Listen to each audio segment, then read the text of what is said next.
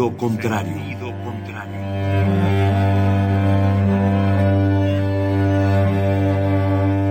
El Museo Universitario del Chopo presenta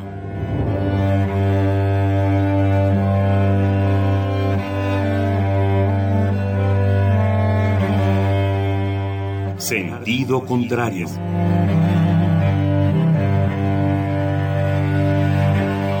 Una emisión de Marcelino Perelló producida para Radio UNAM, con la participación de Javier Pladas.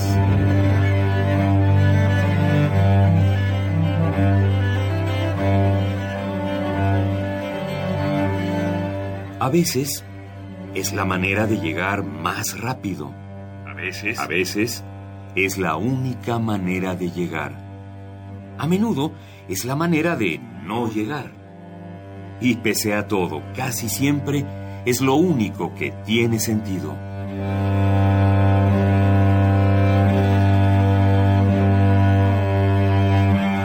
Sentido contrario. Sentido contrario.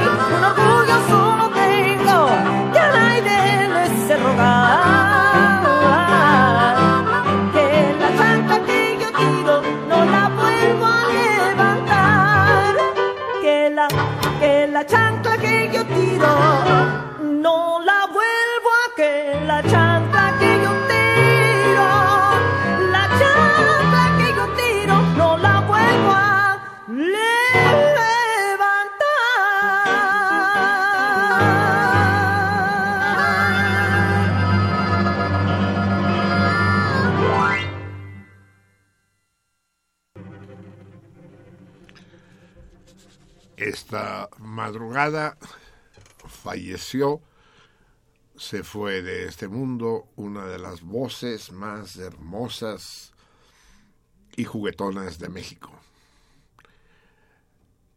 Betsy Pecanins se acostó a dormir como todas las noches ayer, ya tarde, y se despertó muerta esta mañana para todos los amantes de la música independientemente del género.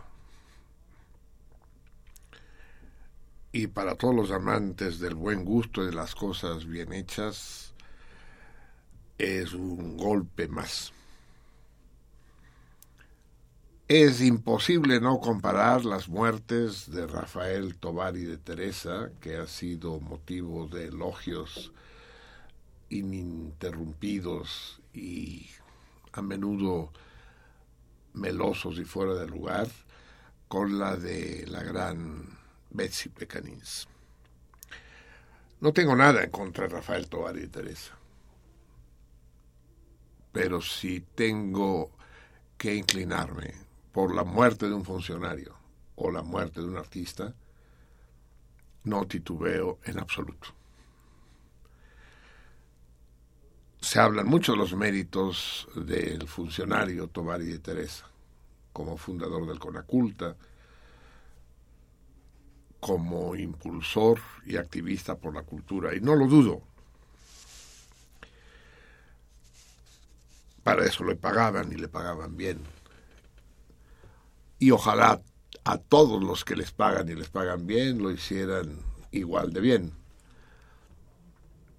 Pero Betsy que fue una buena amiga, a la que conocí relativamente de cerca, tuvo que cantar muchas veces pagando ella misma los músicos que la acompañaban y cobrando miserias de un antro a otro. La jorobada más encantadora de México se nos ha ido una especie de maldición pesa sobre el clan de las Pecanins. Y digo las porque es un auténtico gineceo. Sí hay hombres de por medio, pero los hombres en, en medio del, del castillo de las Pecanins estuvieron siempre a la sombra. Y rápidamente se nos han ido todas. Las gemelas, Teresa y Ana María, que tenían esa hermosísima galería de arte ahí en ese semisótano frente a la aborrecible estatua de las Cibeles. Recuerdo de un colonialismo tardío. Beba, la gran Beba, quizá la más brillante de todas, que muere en un estúpido accidente de tránsito regresando con su esposa de Valle de Bravo, que vivió tantos años en Cataluña, todas ellas de origen catalán. Y ahora la pequeña, Betsy, se va. Sentido contrario y con ella la UNAM entera está de luto. Y estoy seguro que me hago portavoz del duelo de todo el cardumen. Bien, volveremos a escuchar a Betsy al menos una vez más a lo largo de la emisión de esta noche. Buenas noches, pese a todo, salmones Buenas noches para todos aquellos que seguimos vivos mientras lo sigamos. Dicen por ahí que es la más dulce de las muertes, ¿no? Eh, morir dormido. Pero yo no estoy seguro de eso. Lo discutía con el Xavier mientras cenábamos. Lo que pasa es que no nos enteramos qué, qué tal, qué tal lo pasa el, el condenado a muerte. Puede ser que ni se entere, pues, puede ser que, que en el la ebriedad del sueño se lo lleve poco a poco y, y desaparezca junto con el sueño suave, insensiblemente. Pero puede ser que no, que, que, que sufra terriblemente la conciencia de la muerte mientras está sumergido en una especie de lo que los franceses llaman rêve éveillé, en el entresueño, digamos y que no pueda dar señales, no pueda pedir auxilio, no, no pueda ni siquiera moverse. ¿Se les ha subido alguna vez el muerto, amigos míos? Eliseo, ¿se te ha subido el muerto? Algunas veces. ¿Y cómo, qué sientes? ¿Gacho? Eh, pues no se siente lo mejor, se siente como una parálisis un poco extraña. Es que el, nombre, el nombre, el nombre exacto de, de, la, de la ascensión del muerto, de que se suba al muerto, es parálisis del sueño, así es. Para mí hace años que no me sucede y espero que no me vuelva a suceder. Es terrorífico. Es una sensación de, de estar consciente de que estoy muerto. Yo sé que es una paradoja y que los muertos no están conscientes de que están muertos, pero en la parálisis del sueño la sensación es de muerte, ¿no? De esa que tú llamas parálisis extraña.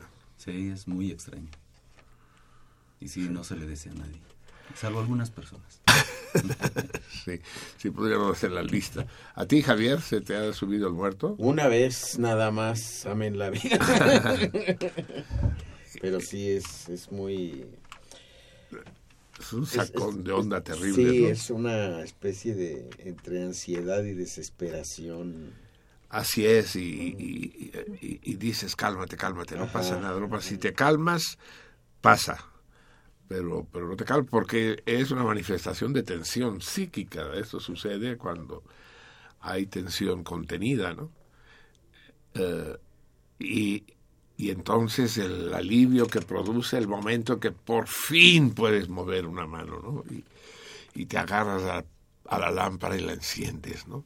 Y entonces te entra el miedo de volverte a dormir, ¿no? Porque en cuanto, y te va venciendo el sueño, y dices, no, no, ni madre, ni madre, ni madre, porque este cabrón está debajo de la cama, está esperando nomás que, que cierre los ojos para volverme a saltar. Entonces pienso... Uh, los infartos son eh, anchos y ajenos, como diría Ciro Alegría. Es decir, hay toda clase de infartos. Los hay muy dolorosos. Es el, el síntoma de la pata de elefante, lo llaman los cardiólogos. Es una opresión terrible sobre el pecho, como si un elefante te estuviera pisando. Yo no sé si a alguien lo pisó un elefante y, él fue el que inventó la metáfora, pero en ese caso dudo que haya tenido tiempo para contarlo. Pero después hay infartos que ni siquiera se perciben. Que vas al médico a hacerte un estudio de rutina y te dice, ¿cuándo padeció usted ese infarto? ¿Cuál infarto? Dice, usted tiene un infarto, usted eh, veo ahí la cicatriz usted padeció un infarto. dice, ah, chinga. Y ni se enteraron. Y de la misma manera infartos breves, infartos largos, porque el corazón, el organismo, pero el corazón en particular es una máquina harto compleja, pero mucho. No es un órgano, es una máquina. Es decir, no es solo una, una máquina, sí, eh, eh, electromecánico-química. Es decir, no solo bombea la sangre, sino que eh, por una serie de procedimientos la elige, la pasa de aurículas a ventrílocos y decide cuándo puede pasar, cuándo no puede pasar, si tiene que, tiene que detectar cómo, qué está pasando en las zonas distales. Distales, lo siento amigos míos, pero es que mi cultura es tal que desborda por todos los poros y no puedo disimularlo, sería hipócrita. Se- se- se- se habla se habla de de aquellas partes del cuerpo que son distales a las que son lejanas al corazón y proximales a las que, como indica, están cercanas. Entonces el corazón tiene que saber qué está pasando en las zonas distales y, es, y eso ya no es la sangre la que lo informa, sino el sistema nervioso, pues. Tiene, tiene que saber cómo, cómo va la presión arterial y la intravenosa. Una máquina complejísima. Pe- pensar, eh, eh, recuerdo eso, ¿no? De que la angustia que le produjo aquel pobre hombre cuando descubrió que traía un muerto adentro, ¿no? Cuando le hicieron una ra- radiografía de, de- de cráneo y vio la calavera que lo habitaba. Y dice, puta, voy por el mundo con un muerto adentro. Efectivamente, todos vamos con un muerto adentro que tarde o temprano se apoderará de nosotros, ¿no? No es que se nos suba mientras soñamos, sino que ahí está No se sube, aflora. aflora exactamente. Pero, pero aparte de llevar al muerto, llevamos es, e- esa, es, esa fuente de vida que es el corazón. Todos los órganos son importantes, el cerebro, quien, quien diga lo contrario, el hígado, los riñones, y qué decir de los huevos. Eh, y de la fábrica de huevos. O sea, nosotros tenemos los testículos y las mujeres son las que fabrican los huevos. Eh, recuerdo mi hermana Mercedes, que era muy joven, cuando, por cierto le tengo que hablar por teléfono, era muy joven mi hermana Mercedes, cuando íbamos en el camión regresando a la casa, ella de la secundaria, yo de la prepa, y me decía, ah, dice, ¿qué son, hermano, las, las trompas de falopio? Y le digo, las trompas de falopio son las que unen el, el ovario con el... Útero. con la matriz, con, sí, con el útero. Y dice, dice, "Ujú, descubiertas por un pervertido llamado Falopio. y una escuela, tenía 13 o 14 años cuando, cuando, pronunció su versión de cómo habían sido descubiertas las famosas trompas. Pero el corazón es eh, el núcleo, el centro, la yema de este ser vivo que somos todos nosotros sin duda alguna. Y para más INRI es el, el receptor y emisor de todas las emociones. Es decir, las emociones te pueden enfermar el hígado, te pueden, por supuesto, el, el cerebro es el que da la orden de llorar o de gritar, o, pero, pero cualquier emoción es resentida inmediatamente eh, en el corazón. Por eso eh, es considerado como el, depositar, el depositario, el receptáculo de los sentimientos. Por eso yo creo que en todas las lenguas, al menos en las indoeuropeas, una forma de dirigirse a la persona amada es utilizando la palabra corazón. Las palabras con las que nos referimos al, al amado o a la amada no son iguales lenguas. En francés, por ejemplo, dicen mon chou, como mi coliflor o mi col, ¿no? Alors, mon chou, tu viens. Imagínense que en México decían, entonces, mi pequeña coliflor, ¿vamos al cine? No. En, en inglés le dicen honey, miel. Dice, entonces, mermelada, ¿qué pasó? Eh, Esta noche nos toca o no nos toca. Pero eh, en México decimos chata, lo cual sería sería absolutamente insostenible en cualquier otra lengua, ¿no? Y sin embargo, la palabra corazón sí es utilizada en todas las lenguas para referirse al amor. Al amor, ¿eh? a los sentimientos positivos, menos a los, a los negativos. Y, y la mayoría de accidentes orgánicos producidos por emociones fuertes son accidentes cardiovasculares. También pueden ser hepáticos, por supuesto, pueden ser eh, vasos cerebrales, pueden ser renales, pero en primer lugar son cardíacos.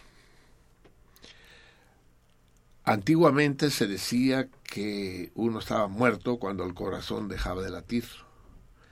No sé cuándo chingaos, ni quién chingaos sacó la onda de que no, aunque el corazón no lata, no está uno muerto hasta que el cerebro deje de latir, hasta que desaparezca toda actividad cerebral.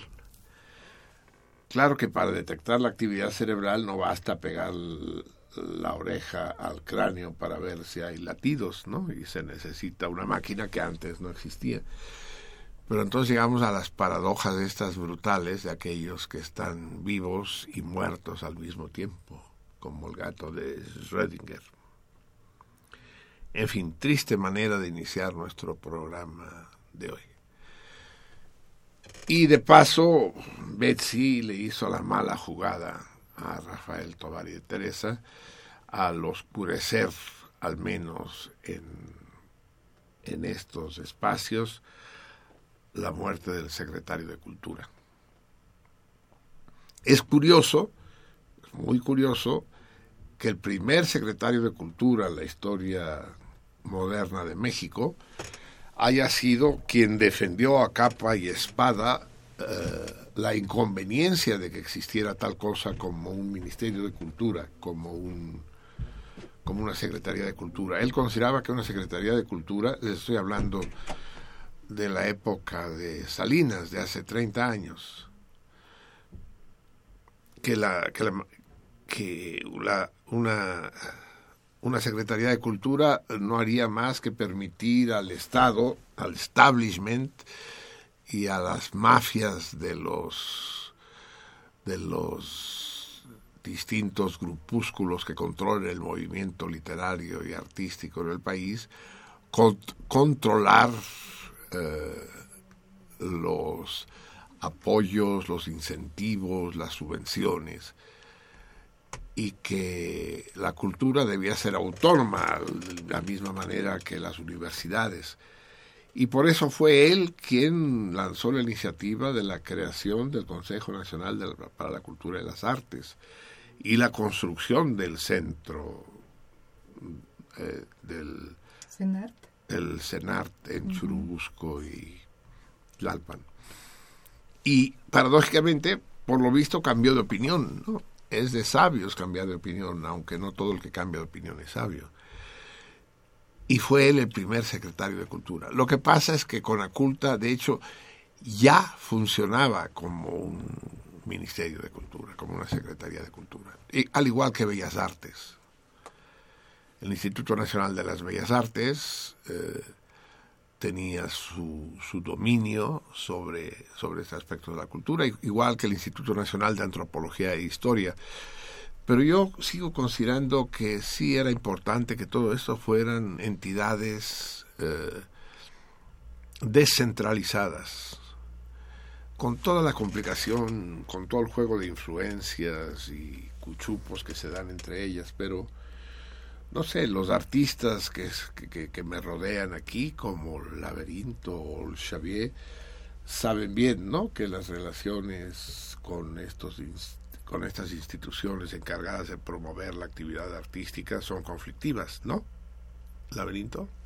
Sí, suelen serlo. Es tu movimiento afirmativo de cabeza difícilmente pasa Sí, suelen serlo, sí. Si estuviéramos en FM, sí, se vería que haces que sí con la cabeza, pero en AM ni madre no pasa eso. Sí, suelen serlo, ¿no?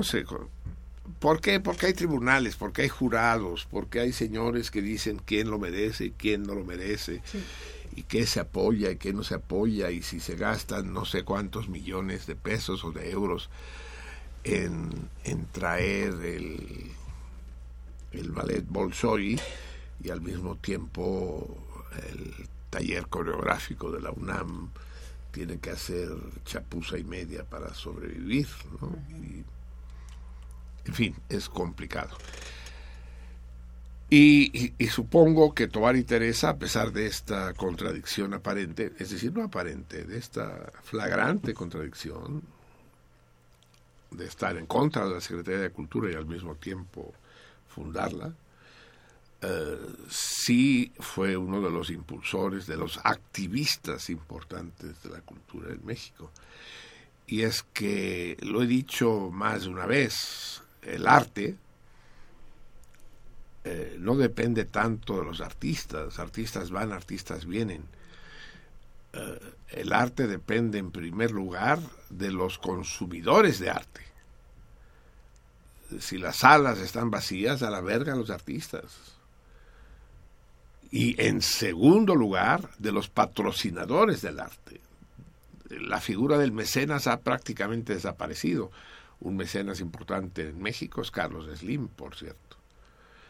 Carlos Slim, que acaba de perder la licitación para el aeropuerto de la Ciudad de México, pero eso es otro tema que hablaremos más adelante. Pero prácticamente han desaparecido. Entonces las cosas van en este orden. Para el arte es importante el, el que goza del arte, el que consume el arte. Segundo, el que patrocina el arte, el que paga el arte, el que gasta en el arte. Y, ya en tercer lugar, el artista. Es el más prescindible de todos aquellos que participan en el circuito artístico. ¿A poco no, Arcángel?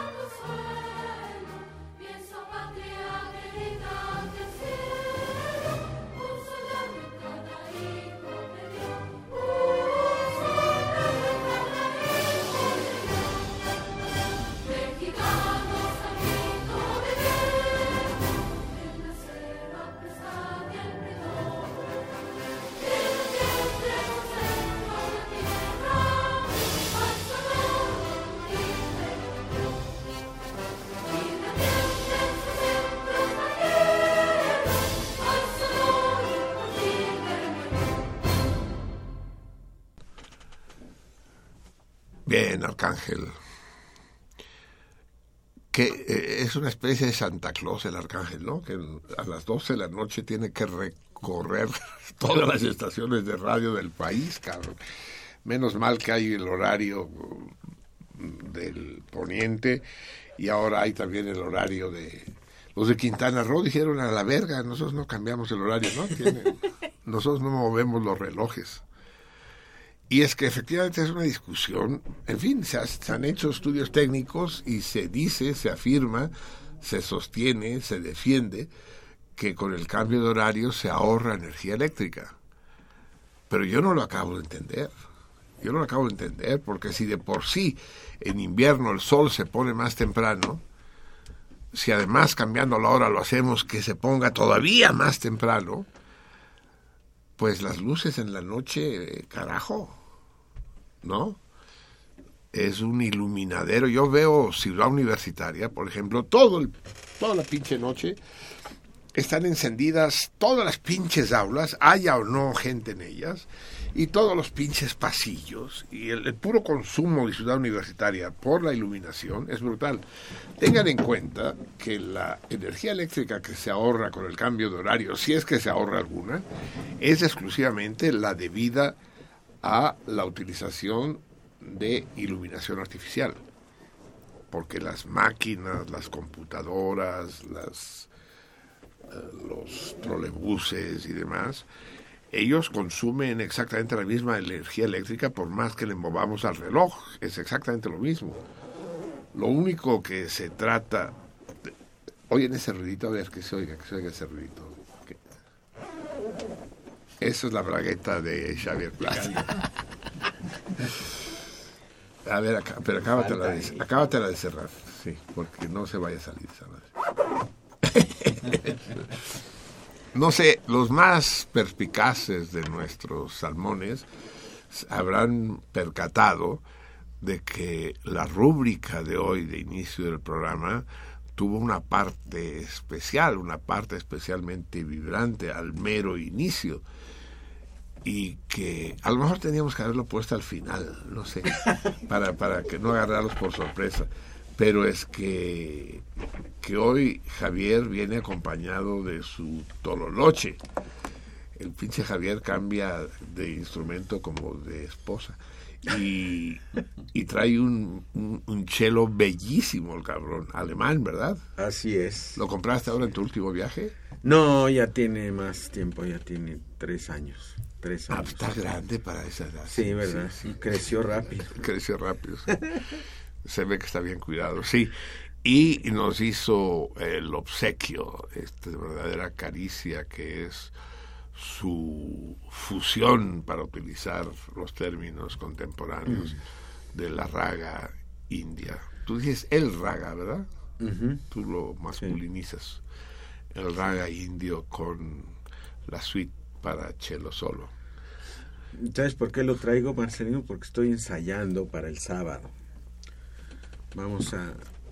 A ver, cuéntanos qué pasará el sábado. El sábado 17 a las 6 de la tarde voy a tocar en la Iglesia del Espíritu Santo, que es la Iglesia Luterana de México, ¿Y dónde está? en Botticelli y Patriotismo.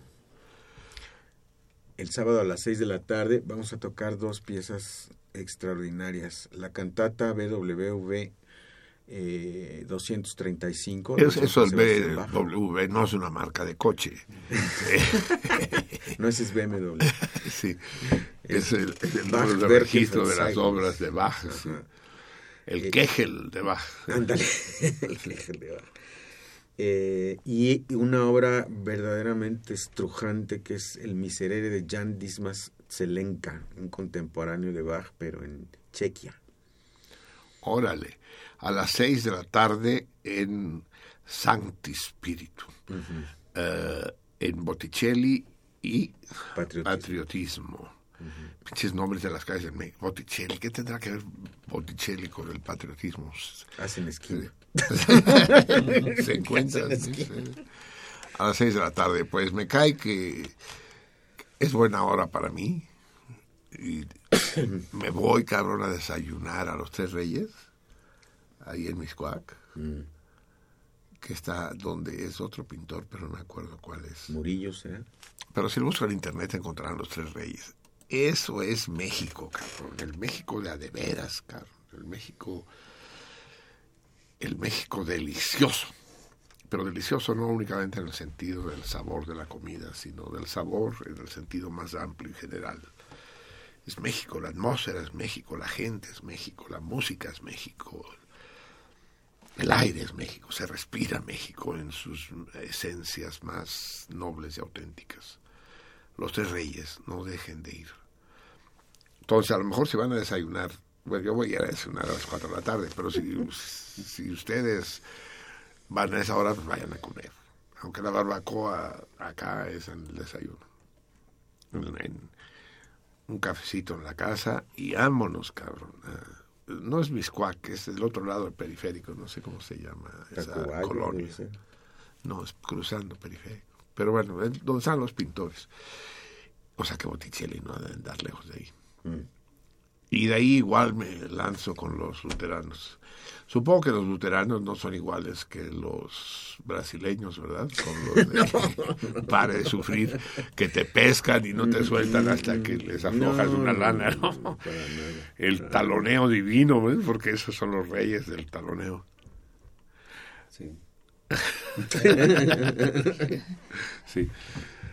Los luteranos, los protestantes. Martín Lutero, qué historia formidable, ¿no? Lutero, Calvino. Al final acabaron siendo tan hijos de la chingada como los católicos, pero con más estilo, con más... Pero en alemán y en francés. En alemán y en inglés. y en inglés. Sí. Sí, fueron los luteranos los que quemaron vivo, por ejemplo, a Servet, al gran teólogo e histiólogo catalán Miquel Servet, que eh, un poco antes que de Harvey postuló que la sangre circulaba por el cuerpo. Y esa fue una de las herejías, pues. ¿Cómo que la sangre se mueve? ¿Cómo que la sangre se mueve? Y órale a la hoguera, cabrón. En leña verde. Y contrariamente a lo que piensan los incultos, los que nunca han participado en un auto de fe, quemar en leña verde es un acto de piedad, no de crueldad. Porque la leña verde suelta humo y entonces el condenado muere por asfixia, lo cual no deja de ser la buena onda, pues. Porque la leña seca suelta poco humo y entonces eres directamente Ardido. así, pasado al grill. En fin, andamos medio sombríos, ¿no? Pues es que el, Así está el no ambiente. ¿no? Pero bueno, no, tenemos buenas noticias. A ver, tenemos buenas. Pr- Primero el torito, porque los de producción están cada vez más intolerantes y drásticos con uno. El torito, los toritos, el de hoy y el del mes de primario. Otra vez se pasó el primer día que solo tiene media hora sin que les dijera de qué se trataba. Pero bueno, no tenía mucha importancia que se los dijera porque no tengo la más puta idea de lo que es la Bruyère, Breso. 22 Frimario Breso. Es. También se le llama eh, Erika. ¡Ja! Erika. Sí conozco más de una Erika. Eh, son plantas resistentes a las sequías. Eso es lo que nuestro productor consideró importante mencionar, que resisten a las sequías. Eh, solo existen en Sudáfrica. Los de Sudáfrica se llaman brezos del cabo. Y sirven para la fabricación de pipas de fumadores, puta, cubiertos de otros objetos. Ah, porque es madera muy dura. O sea, es una planta, no es un árbol. Pero si es planta porque tiene madera. Y además madera durísima, como el palo de hierro, ¿no? ¿Conocen el palo de hierro? Sí, cómo no. Qué cosas más bonitas se hacen de palo de hierro, ¿no? Estas, ¿No conoces esas tallas que se hacen en el norte de México de palo de hierro? Bellis- oscuras y Ajá. pesadas. Así, Es uno medio negro, negro, ¿verdad? Una No, no, no, no, café negro. muy oscuro. Ajá, ajá, sí. Muy hermoso. Pues eso sería el brezo, que fue el día de ayer, así que no se rompan ustedes demasiado la cabeza. Yo me pregunto, a ver, Javier, explícame esa chingadera, cabrón. Hace 15 años que hacemos este programa. Ujú. 15 años y medio. Sí. Y nunca repetimos los putos días, cabrón. Es como si cada año nos cambiaran el calendario. ¿Te fijas cómo, cómo va rotando el hecho de que el número de días del año no sea divisible por siete y además intervengan los bisiestos? Por ejemplo, nunca habíamos estado en un día brezo. La primera vez en... ¿Seguro? Pues, Yo no recuerdo sé. que sí. Ah, sí, habíamos estado en un brezo. en un brezo, sí. A ver, ¿de qué trató el programa Brezo. del brezo anterior? De la cárcel de tus bresos. El brezo número 9. Así es. Igual, igual, igual y sí. No, pero hoy, hoy estamos en el roso, la caña. Pero, pero no sé qué tipo de, de, de cañas será. La caña de azúcar es roso, no es can. Es que está cabrón porque como estos nombres los pusieron hace ya más de dos siglos atrás, hace exactamente 225 años, porque actualmente, no me dejará mentir, el 5, ¿verdad? Eh, que es can a sucre, can, can, caña. Y entonces aquí dice que no, que el azúcar lo sacan no de la can, sino del rosó. Sacarum officinarum. Ah, no, no, no, no, no, no. Ah, sí, pero es que dicen la caña de azúcar es un pasto gigante. Sí. Es decir, seguro que no pasaron por Cuba esos imbéciles. Es la Wikipedia, ¿verdad? Que sacan las cosas de la Wikipedia, 133. Es que es un libro muy... Es, es uno de los, de los productos humorísticos más, más logrados. Dice decir que la caña de azúcar es un pasto gigante. Está muy cabrón. Eso no se le había ocurrido ni siquiera a, a- Swift, ¿no? Cuando escribió Gulliver. Gulliver, ¿no? En el país de los gigantes. ¿Cómo se llama el país de los gigantes? Lilliput es el de los enanos. Ah, cierto. Pero de los No gigantes es, no me acuerdo yo ahora. Pero el pasto gigante. Pero Cricri, si te acuerdas, ¿De qué? del... Ay, la voy a cantar porque la voy a cantar. Eso. Así se chinguen ustedes y se chingue el mundo. Dice, un marinero de pelo cano, como la espuma blanca del mar, todas las noches su vieja pipa en este banco viene a fumar. Y recuerdas, marinero, la isla de los elefantes, donde el pasto, no, donde los gigantes, donde el pasto es del alto de los elefantes. Qué sentimiento de soledad. Sí, es, es de las esa, más... Esa canción es bellísima. Es bellísima, muy hay que poco ponerlo así. conocida. Sí, sí, de las melancólicas, ¿no? Sí, sí, sí. y el pasto es del tamaño de los elefantes. Y eso deben considerar que son que, el- que, la- que las cañas es una especie de pasto gigante, emparentado con el sorgo y el maíz, que también debe ser un pasto gigante. Eh, la sacarosa es sintetizada por la caña gracias a la energía tomada del sol durante la fotosíntesis. Pues sí, todo es, si el corazón es la vida, la vida del individuo, el sol es la vida del universo, al menos del sistema solar, pues los soles. Toda energía es solar. ¿Sabían ustedes eso? Toda energía es solar. Incluso la energía extraída del petróleo.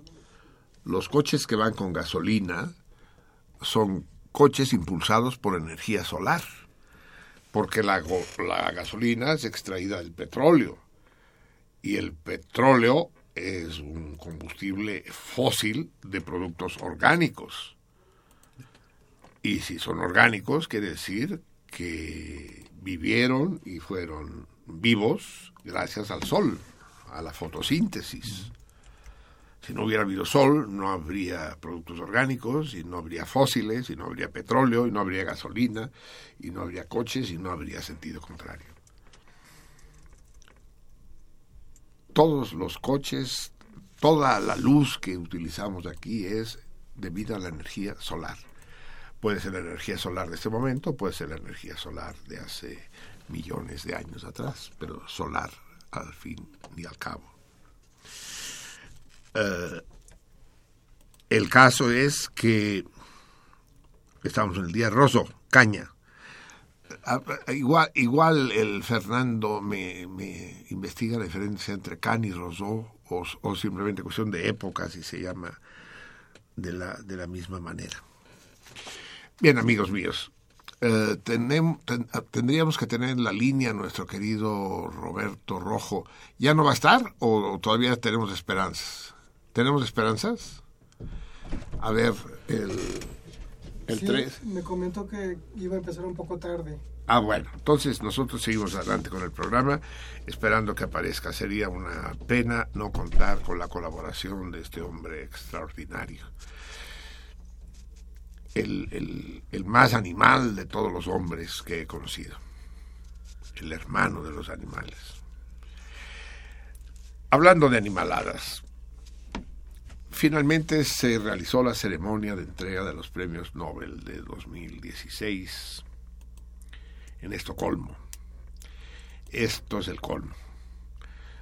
Se entregaron los premios Nobel en Esto es el colmo. Y es el colmo. No me voy a meter, no me voy a meter con los premios noveles o noveles a los científicos, a lo, el de física, el de química, el de medicina o el de economía, si la economía fuera una ciencia. No, no le voy a entrar. Pues porque no sé, pues, o sea, por más que lea, pues no se sabe uno la importancia que tienen eh, los resultados de los premiados en cuestión.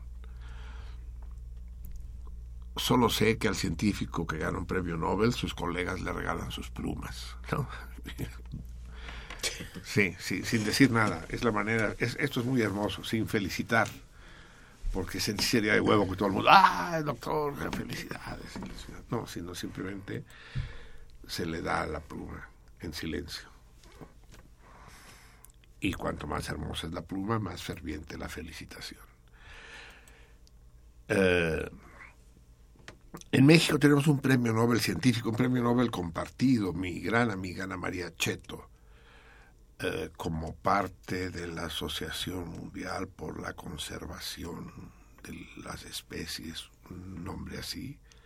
Ella es del comité ejecutivo y la asociación ganó el premio Nobel. El premio Nobel de la Paz, supongo. Y los alumnos llegaron todos con ramos de flores y demás. Yo le di mi pluma, mi bolígrafo Bic no, le regalé una pluma bonita.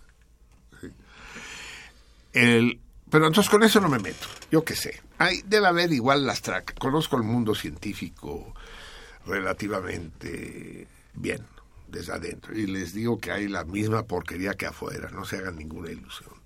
Las zancadillas, los plagios, las uh, la corrupción término de moda, ¿no? Que, que, nos olvidamos con tanta frecuencia que quiere decir podredumbre. Y yo prefiero decir podredumbre, no corrupción. Cuando un cadáver se corrompe, quiere decir que se pudre. Eh, es un fenómeno de descomposición. Entonces, en el medio científico sí, sí suceden estas cosas. Es decir, las investigaciones científicas, aquí en la UNAM, no hay que ir muy lejos, en el Instituto de eh, Estudios sobre el Estado Sólido o en el Instituto de Ecología, los investigadores de punta mantienen en secreto los trabajos que están haciendo para que no se los fusile otro y tratan de mantener las mejores relaciones posibles con los eh, jurados de las revistas científicas para que les publiquen su trabajo. O sea, hay dos tipos de revistas científicas, las arbitradas y las no arbitradas. Las no arbitradas solo hay que gustarle al director o al jefe de redacción y ya te publican el artículo. Las revistas arbitradas tienen un consejo, un grupo un jurado que determina si el trabajo vale o no. Cuestión son todas estas revistas muy especializadas de las que sabemos muy poco los profanos. También las hay conocidas como Nature, por ejemplo, y es arbitrada. Entonces, eh, pero además valen, vale dinero publicar ahí, no solo es la fama, sino que los tortibonos que te regala el CONACYT va también en función de cuántas citas tienes tú en publicaciones. Y las citas en publicaciones arbitradas valen 50 veces las citas de las no arbitradas. Entonces es común entre dos científicos ponerse de acuerdo. Estoy escribiendo un artículo sobre la homeostasis de la homeostasis de la insulina y, eh, eh, la glucosa. Eh, te, te, cito, si tú me citas a, a, mí, en el que estás escribiendo sobre el fenómeno de BRICS, sale, cabrón. Y se citan recíprocamente y todo eso son uh, 500 pesos más al mes, digamos, ¿no? Sí, sí, todas esas prácticas son comunes, ¿no? Y son comunes a nivel internacional. Como payola científica, más o menos. Así es, exactamente, payolas científicas, sí. Y cosas más sucias. Tú tienes, tú tienes un grupo de alumnos trabajando sobre un pedo, ¿no? El estudio eh, eh, pictográfico de las huellas halladas en las excavaciones recientes en el sitio de Cuicuilco. Entonces tienes a tu grupo de alumnos que están haciendo el doctorado contigo. Y los mandas cada pinche madrugada a Cuicuilco a meterse a las pinches cuevas y a las excavaciones y a tomar notas y fotos y hacer cálculos y la chingada. Entonces te traen los resultados, tú los miras. Ajá, está bien, esto está bien, tú tienes que trabajar más de eso, tú tienes que trabajar. Después todo eso le dice a uno, júntame todo esto y redáctalo bien. Entonces, entonces dices, ya tenemos material para publicarlo. Entonces se pone el nombre de todos los que participaron, pero en primer lugar se pone el güey, que es el jefe, Sí, así es. Y ya tiene pues, su, su- su prestigio internacional y sus tortibonos. ¿no? Es aquel cabrón que quiere regalarle un perico a su esposa y dice, ya quiero regalarle un perico, cabrón, a ver si con un perico bien hablantín se calla la hija de la chingada, alguien que hable más que ella. Y entra a una tienda de animales muy prestigiosa y dice, perdone, ¿tiene pericos platicadores? Sí, señor, tengo tres.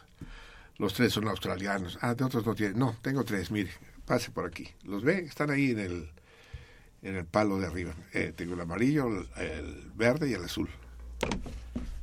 Ajá. Me gusta el azul. ¿Cuánto vale? Dice. 8.600 pesos. Yo, ¿8.600 un perico? Sí, señor, pero tiene un vocabulario de 500 palabras.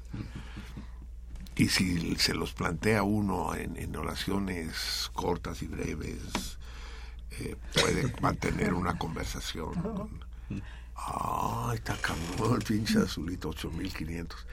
No, pero es mucha lana. Y el, el, el verde, dice, no, el verde vale 27 mil pesos. 27 mil pesos. Sí, sí, no, no, sí, ese que sabe siete idiomas. El sánscrito entre ellos. Puede recitar la Biblia, al menos el, el Viejo Testamento lo sabe completo, de memoria. Ahora está trabajando en el, eh, eh, en el Evangelio de San Juan. Todavía no se lo sabe bien. Putísima madre, 27 mil pesos. Dice, ¿y el amarillo cuántas lenguas sabe? ¿Y el amarillo cuánto cuesta? Dice, el amarillo vale 110 mil pesos. ¡Oh! 110 mil pesos el bichito, ¿quién lo diría? Dice, ¿y cuántas lenguas sabe? Dice, ninguna. ¿No, ¿No sabe ninguna lengua? ¿Multiplicar sabe? No, no, nada. ¿Y entonces por qué es tan caro? Dice, porque es el jefe de los otros dos.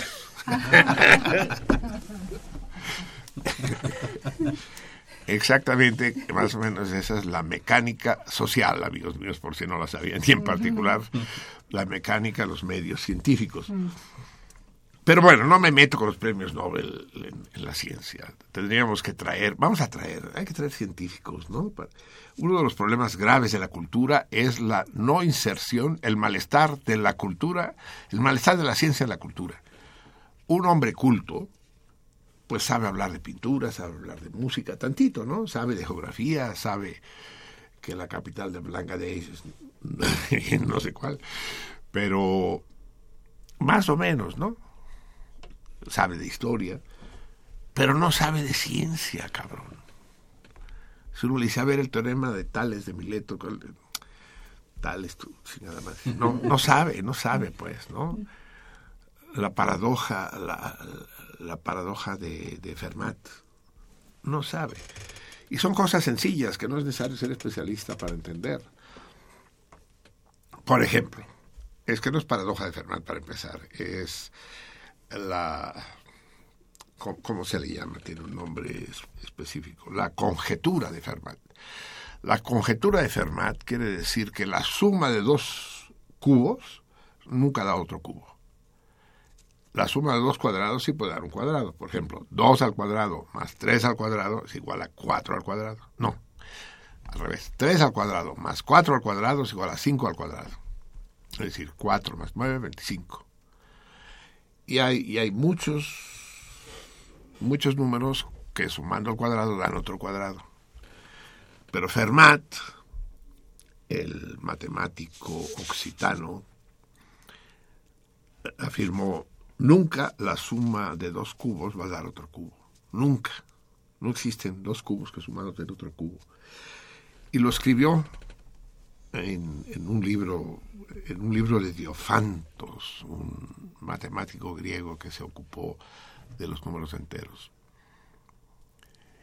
Y escribió en el margen del libro, dice, acabo de encontrar una demostración elegante y sencilla de este hecho, pero no me cabe en este margen. Punto. Han pasado 600 años y no se ha podido demostrar esa chingadera, ni se sabe qué mamada fue la que Fermat encontró, si es que encontró algo y si lo que encontró era correcto, ¿no? Sí existe una pseudo demostración, pero con computadoras, con unos programas que necesita seis meses para verificar, de manera que nadie puede saber si es cierto o no es cierto, si está bien o no está bien, ¿no? O sea, no cuenta, no se homologa, ¿no? Yo como árbitro de una revista científica digo, no se acepta el pinche artículo este. Y, pero se aceptó porque lo aceptaron en una de estas, en el Journal of Mathematics, ¿no? que es acá, no la más de las matemáticas. Por cierto, ¿sabían ustedes? No se han preguntado nunca, ya se los he de haber dicho, en 15 años, pinche Javier, son mucho 15 años, ¿no? Sí, cabrón. ¿Te das cuenta? Tú, cuando empezamos este programa tenías 20 años, cabrón. No, 19. Sí, eras un adolescente y, hete aquí. Ahora eres don Javier Plata. Te hablan de usted. ¿Cómo te, cómo te llaman? Cuando te subes al pecero, ¿qué te dice el chofer? ¿Te habla de tú? don, ya no, no, ya no, ya ya ya- Cuando ya no te hablan de tú, Sí, ya dices, ya valí verga. Ya, sí, sí, sí. El Mi señor, ¿no? Hace, hace años, mi señor, sí. ¿Lo ayudo, señor? Puta madre, sí, chingando. Fui, fui a hacer unas radiografías ahí a América Sur. Pero no ahorita, ahorita pase. Pero hace 10 años, cabrón, hace 10 años, no mames. Fui a hacerme unas radiografías a América Sur y ya pasé a la caja a pagar y me dice, eh, ¿trae su credencial del INAPAM, señor? Vas y chingas a tu puta madre. Me voy a hacer las radiografías al, al Ángeles, cabrón. Credencial del INAPAM.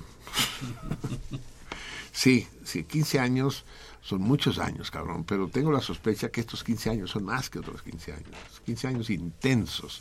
Sentido contrario los ha hecho particularmente intensos.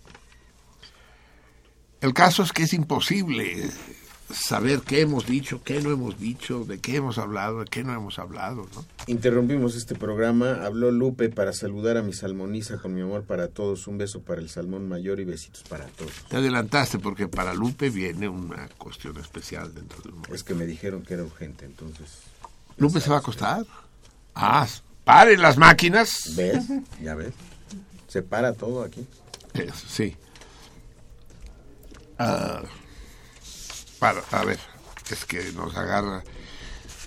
Lu- Lupe, hablando, hablando de, del INAPAM y la chingada. Eh, hoy, Lu- Lupe es, es más atea que, que yo, en fin, que yo. Es más atea que mi papá, es más es más ateo que, que Cristo de Nazaret. ¿Tú crees que Cristo de Nazaret creía en Dios, cara? Dice, estoy... chi- Eh, y sin embargo, y no quiere ser llamada... No quiere que no quiere ser llamada Guadalupe por nada del mundo. Ella es Lupe. No Guadalupe pero su día es sagrado. Su día sí, eh, para ella es absolutamente eh, in- inexcusable. Y como lo es para ella, también lo es para nosotros. Siempre he considerado injusto que haya nombres que se celebran por lo alto, porque son muy comunes. San Juan, San Jorge, eh, las Guadalupes, las Concepciones. Y en cambio, los que somos minoría, cabrón, los marcelinos, pues nadie dice San Marcelino es fiesta laboral y vamos a hacer puente por San Marcelino. No. Si los putos, porque son minoría, los defiende todo el mundo y tienen una serie de privilegios y la chingada, ¿por qué los que somos minoría en cuanto al nombre, pues no? ¿no? Como dice este cuate tan vaciado que tenemos que traer aquí, que se llama Carlos Vallarta. ¿Conocen a Carlos Vallarta? Es poco conocido porque es tan bueno, tan bueno, que no pasa ni por televisión ni por radio. Ya estoy en contacto con él, quiero traerlo, solo que vive en Guadalajara.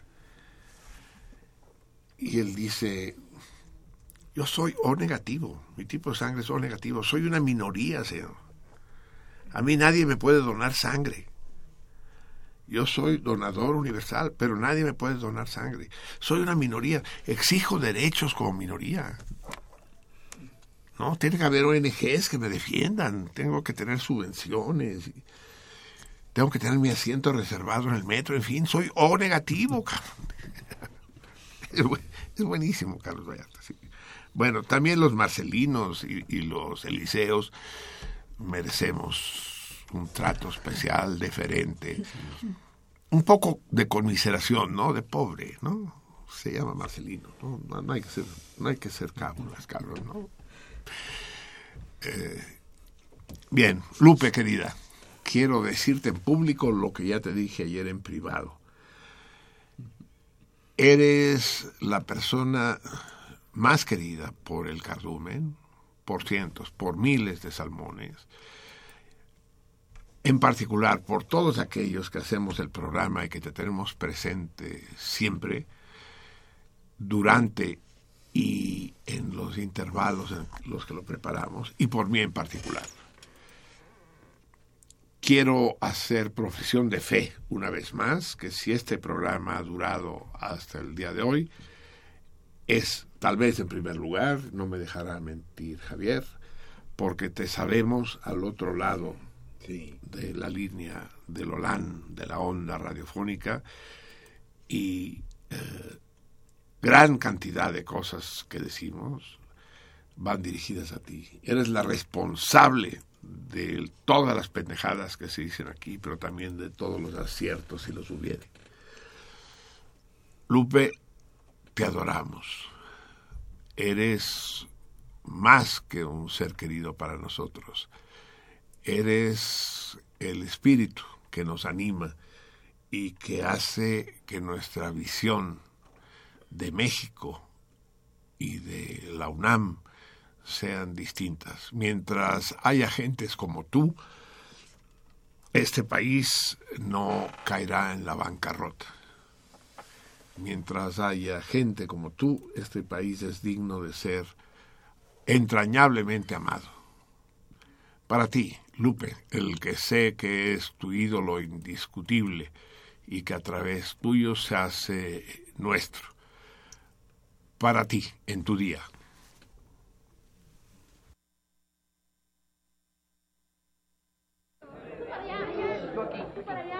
por aquí, por aquí.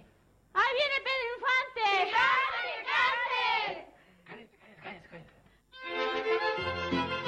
Con mucho gusto para la del santo. No, Pedrito, es cumpleaños. Bueno, es igual, hombre. Ahí les van las nochecitas de Rubén Pénjamo Méndez. Apaguen la luz porque van sin luz estas nochecitas. En la oscuridad con seguridad se oyen más bonitas. Todos te cantamos, te felicitamos en este tu día. Te acompañaremos todita la noche, viva la alegría. Damos un abrazo feliz, damos un abrazo formal, que la noche sea para ti y para nosotros ideal. Casi nadie quiere beber, casi nadie quiere tomar, saca las botellas a ver qué es lo que nos vas a invitar. Venga santo, un abrazo y un besito, ¿eh?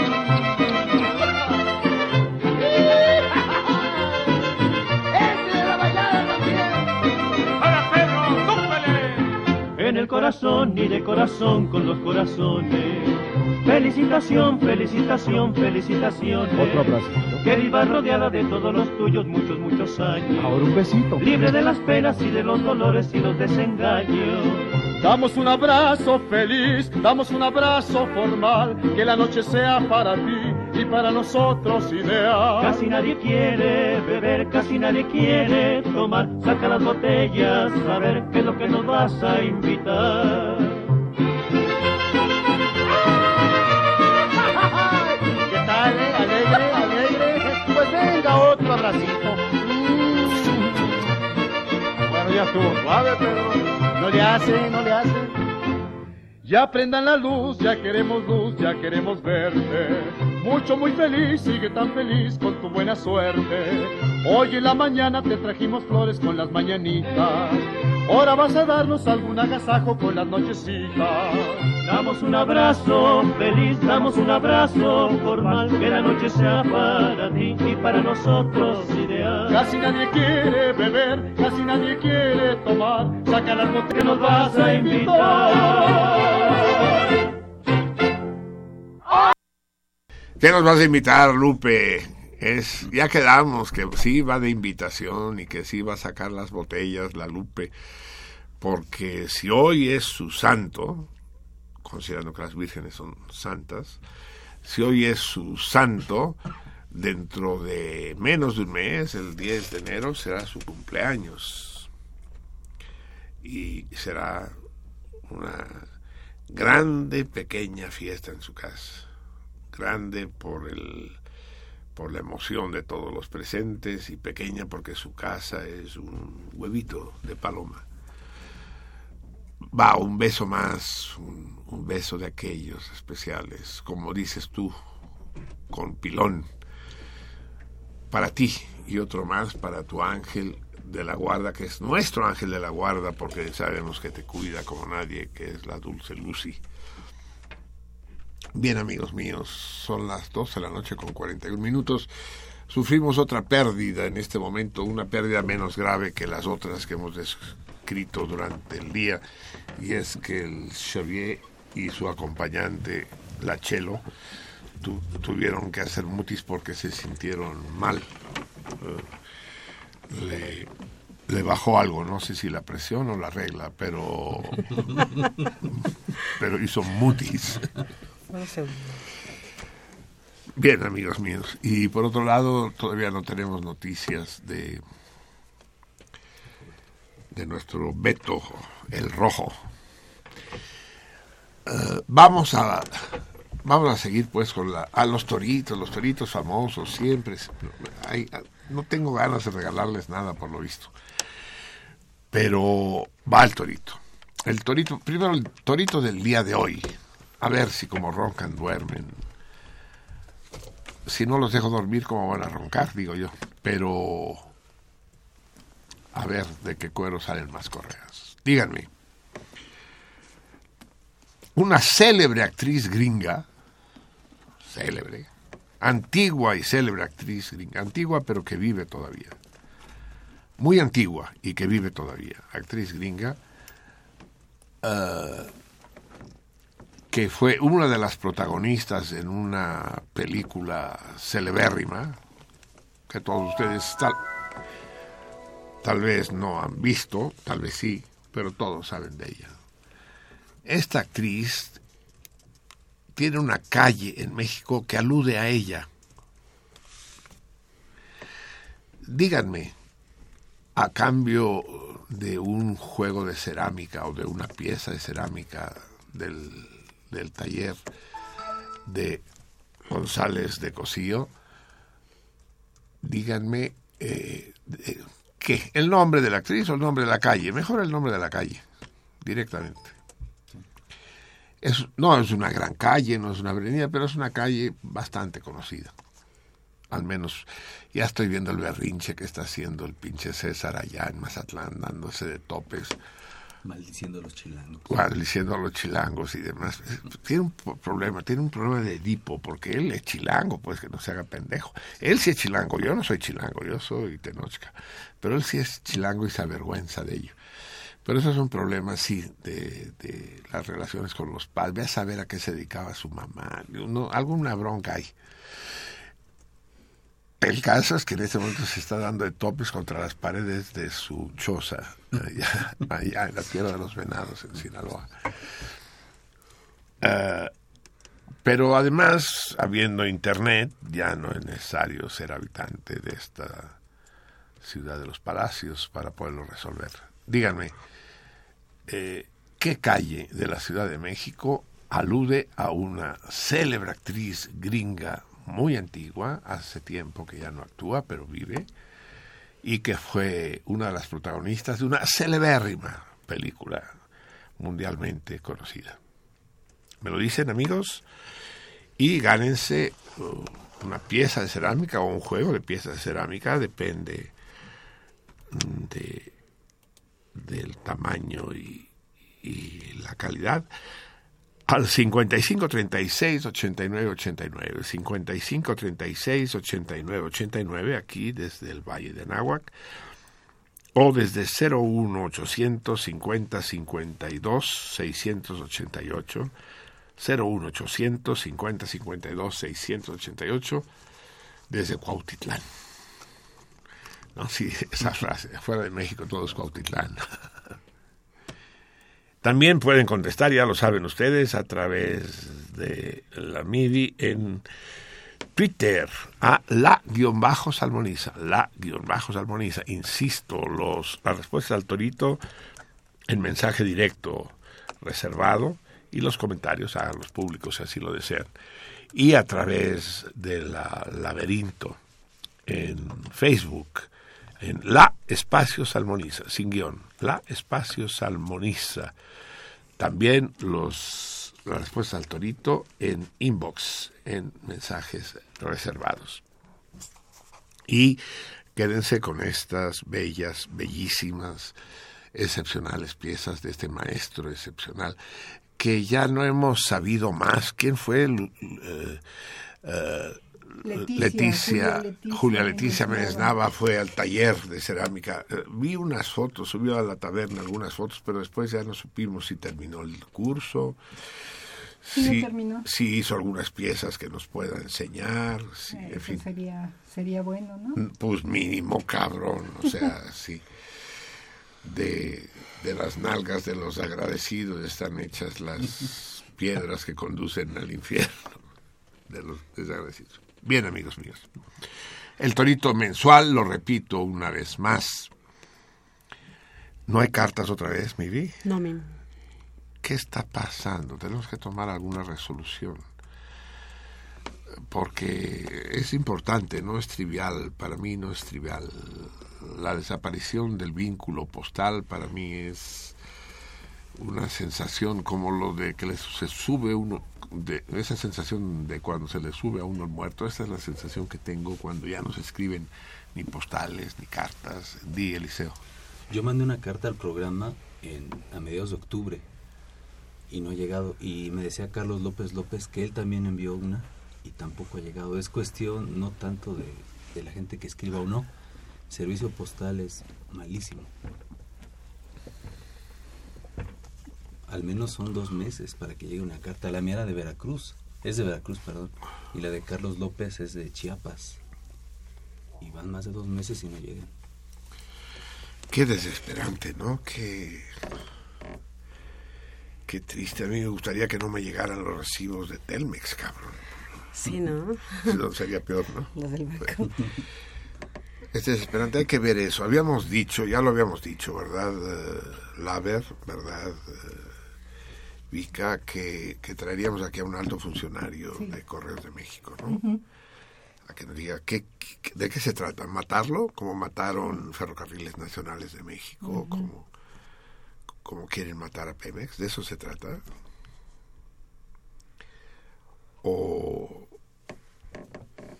ya, porque ni siquiera lo- lo- los recibos que llegan a la casa, que es lo único que llegan, los recibos y los requerimientos de Hacienda, ni siquiera ellos los reparte eh, Correos de México. Son compañías privadas y la chingada. Así que hay, lo que se está produciendo es una privatización del Estado. Pero no le vamos a pedir a los salmones que nos, que nos manden sus, sus mensajes escritos por estafeta, por el amor de Dios, ¿no? No lo vamos a hacer. Pero sigue funciones que eran estrictamente estatales, como el alumbrado público, la recogida de basura, la vigilancia en las calles, el repartir la, la mensajería y la correspondencia, todo eso se ha privatizado.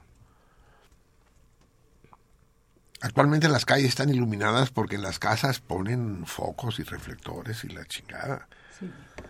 En todos los barrios lujosos, ahí por Santa Fe y Tecamachalco y Bosque Real y todas esas madres, eh, no son policías estatales, son policía privada. Que son los pinches matones que, que, que sacan de las bandas de narcos y de secuestradores, les dan un uniforme y, y ahí los tienen para que gasten su tiempo libre ganándose una lana, ¿no? Por cierto, que vi la publicidad en internet de los nuevos edificios de este, ya no son fraccionamientos, fraccionamientos es una madre vieja, los que viven en fraccionamientos en ciudad satélite son unos muertos de hambre, no, ahora son desarrollos. Entonces hay un desarrollo en bosque real, allá por eh, Malinalco, no, más para allá, más para allá, no sé por dónde. Edificios como de 30 pisos. También los hay en la Ciudad de México, ¿eh? los uh, City Towers y demás de los que habíamos hablado, pero esos son modestos, esos son para plebe. No, estos son de un lujo fuera de sí. Y, y todos estos grandes, todos estos grandes edificios hiperlujosos que se están construyendo, que están brotando como hongos en la ciudad, no son más, ya lo he dicho aquí, que emblemas de la miseria, de la pobreza. Para que eso exista, es necesario que haya una auténtica cohorte de, de, de miserables. El, el, dinero no se crea ni se destruye, es como la energía. El dinero que tienen uno es dinero que no tiene otro. No se pueden empezar a imprimir billetes y ahora... No, no, no. Hay una cierta riqueza y esa riqueza se distribuye. Ya sabemos que estamos en el capitalismo, pero hay un capitalismo, el actual, y, y, y que, era, que era común en el resto del mundo, pero que en México no existía. México era un país, debido a la Revolución Mexicana, debido al PRI, amigos míos, con saludos fraternales a todos los chairos que me están escuchando, debido al PRI, este era un país distinto, era un país diferente. No había tantos rascacielos y tampoco había tantos miserables, y había una serie de prestaciones sociales y de habitaciones. Proyectos como Tlatelolco no son mamadas Tlatelolco. ¿Quién hizo Tlatelolco? No el 2 de octubre. La unidad habitacional Tlatelolco. La hizo PRI, amigos míos, la hizo PRI. La hizo, eh, no sé qué, cuál de las dependencias oficiales, si fue el, la regencia del Distrito Federal o, o fue la Secretaría no sé qué, de la Vivienda, no sé. Pero Tlatelolco es un esfuerzo inmenso de, darle habitación a los... No, no, no a los miserables, pues, pero sí a la gente de escasos recursos. La unidad de independencia, maravillosa, cabrón. La unidad de Pemex, cerca de la unidad de independencia el multifamiliar Juárez, que se cayó con el pinche temblor, al menos en gran parte. No era así, México, no era así. Teníamos tres pinches rascacielos cuando los países pobres como Nigeria, Panamá, Colombia, Brasil, eh, esas ciudades abundaban de jeringas que se alzaban al cielo, que parecían Houston, Dallas o, o Chicago. Pero ¿por qué hay tantos rascacielos en Panamá? Porque es una ciudad de pobres. En los rascacielos viven los que viven de esos pobres.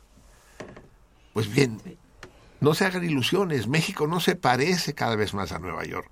Se parece cada vez más a Lagos, Nigeria. Y los mexicanos nos parecemos cada vez más a los nigerianos. No se hagan pendejos, no se hagan bolas. Los cimientos de las torres de bosque real son la miseria, el hambre, las enfermedades, el frío. Es, sobre eso está cimentado. Y los esos pisos de mármol, cabrón, que hasta te dan patines para hielo cuando entras. Esos elevadores que ni sientes, que aprietas, ¡ting! y ya sonó el de que llegaste, ¿no? Y los pinches edificios son tan ricos, cabrones, que tienen un penthouse en cada piso, cabrón. Antes los penthouse eran solo el último piso, ahorita no hay penthouse del primer piso, el penthouse del segundo, hasta el penthouse del último.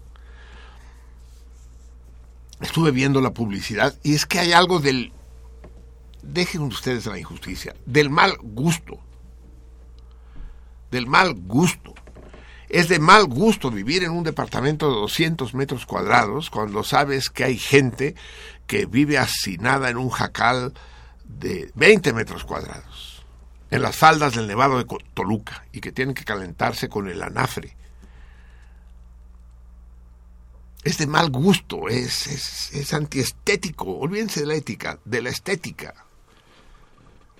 La riqueza es de mal gusto. Es de mal gusto tener un tamaño colgado en la sala de tu casa.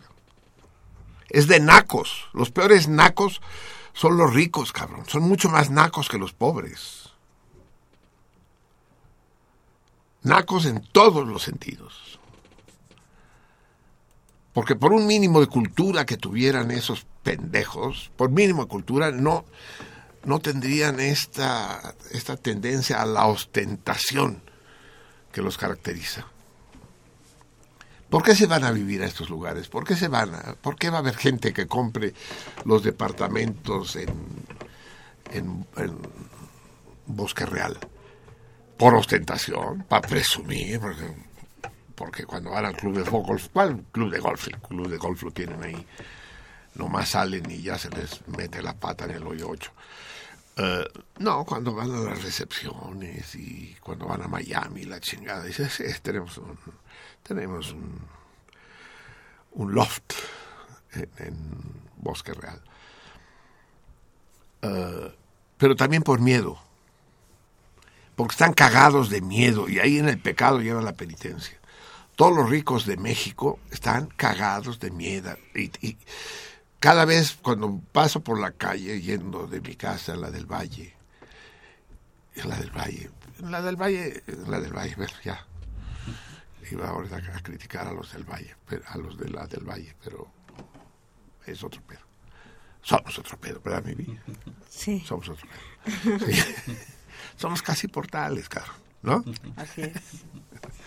Estamos entre portales y, y Miscoaqui, sí. Escandón, es lo mismo. El caso es que cuando voy paso por algunos barrios lujosos, por ejemplo, la colonia esa que está al lado de Copilco. ¿Cómo se llama? Donde están los cerros, Cerro del Agua, Cerro de... Ay, ¿Cómo se llama la colonia esa, hombre? Es la... Uh... La de los cerros, ¿cómo se llama? campestre, no, no. No, bueno, no. es igual. ¿Cómo se llama esa? La colonia de los cerros, el Cerro del Agua. Ajá. Es el, el, de los que cruzan así, sí. ya, me voy a acordar. De, mis, mis, neuronas son lentas pero confiables. Parecen correos de México. Eh, no, esos no son ni siquiera confiables, ¿no? Eh, no, no lo busques porque me quiero acordar. Me voy a sentir muy mal si no me acuerdo. Uh, Romero Terreros. no que no. No que no tronabas, neuronita. La Romero Terreros. Paso. Y son casas relativamente modestas comparadas con estas de, de por allá, ¿no? De. De Coajimalpa y de. de Fuentes de las Lomas. Y son, son relativamente. Ni siquiera sé los nombres de estos desarrollos de por allá. Pero todas tienen alam, alambres electrificados, como los campos de concentración, cabrón. Cada uno es un pequeño Auschwitz, cada uno es un pequeño Tremblinkan. O sea, viven cagados de miedo, los conozco, he hablado con ellos. Tengo amigos multimillonarios. Y, viven en la zozobra permanente. Y me da un puto gusto. Y, y, admiro tanto a los secuestradores y a los asaltantes y a los narcos. Digo, puta, gracias amigos míos, gracias. Les hacen, le- le- les crean su propio infierno a estos hijos de su pinche madre aquí. Cuando lo más sencillo sería que se fueran a la verga. O simplemente que renunciaran a, este pinche a esta pinche ostentación insultante, porque es un insulto. No, no, no les da vergüenza ir con un BMW sobre Cuauhtémoc y que pase el, el, el pordiosero con el niño alquilado. No es fácil ser pordiosero cuando tienes, y no tienes hijos y tienes que alquilar al niño. Eh, Tienes que pagar 50 pesos por el escuincle, cabrón.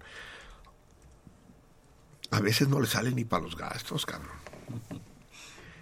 Y luego el niño, pues, también, si lo tienes 12 horas, pues algo le vas a tener que dar, aunque sea un Boeing.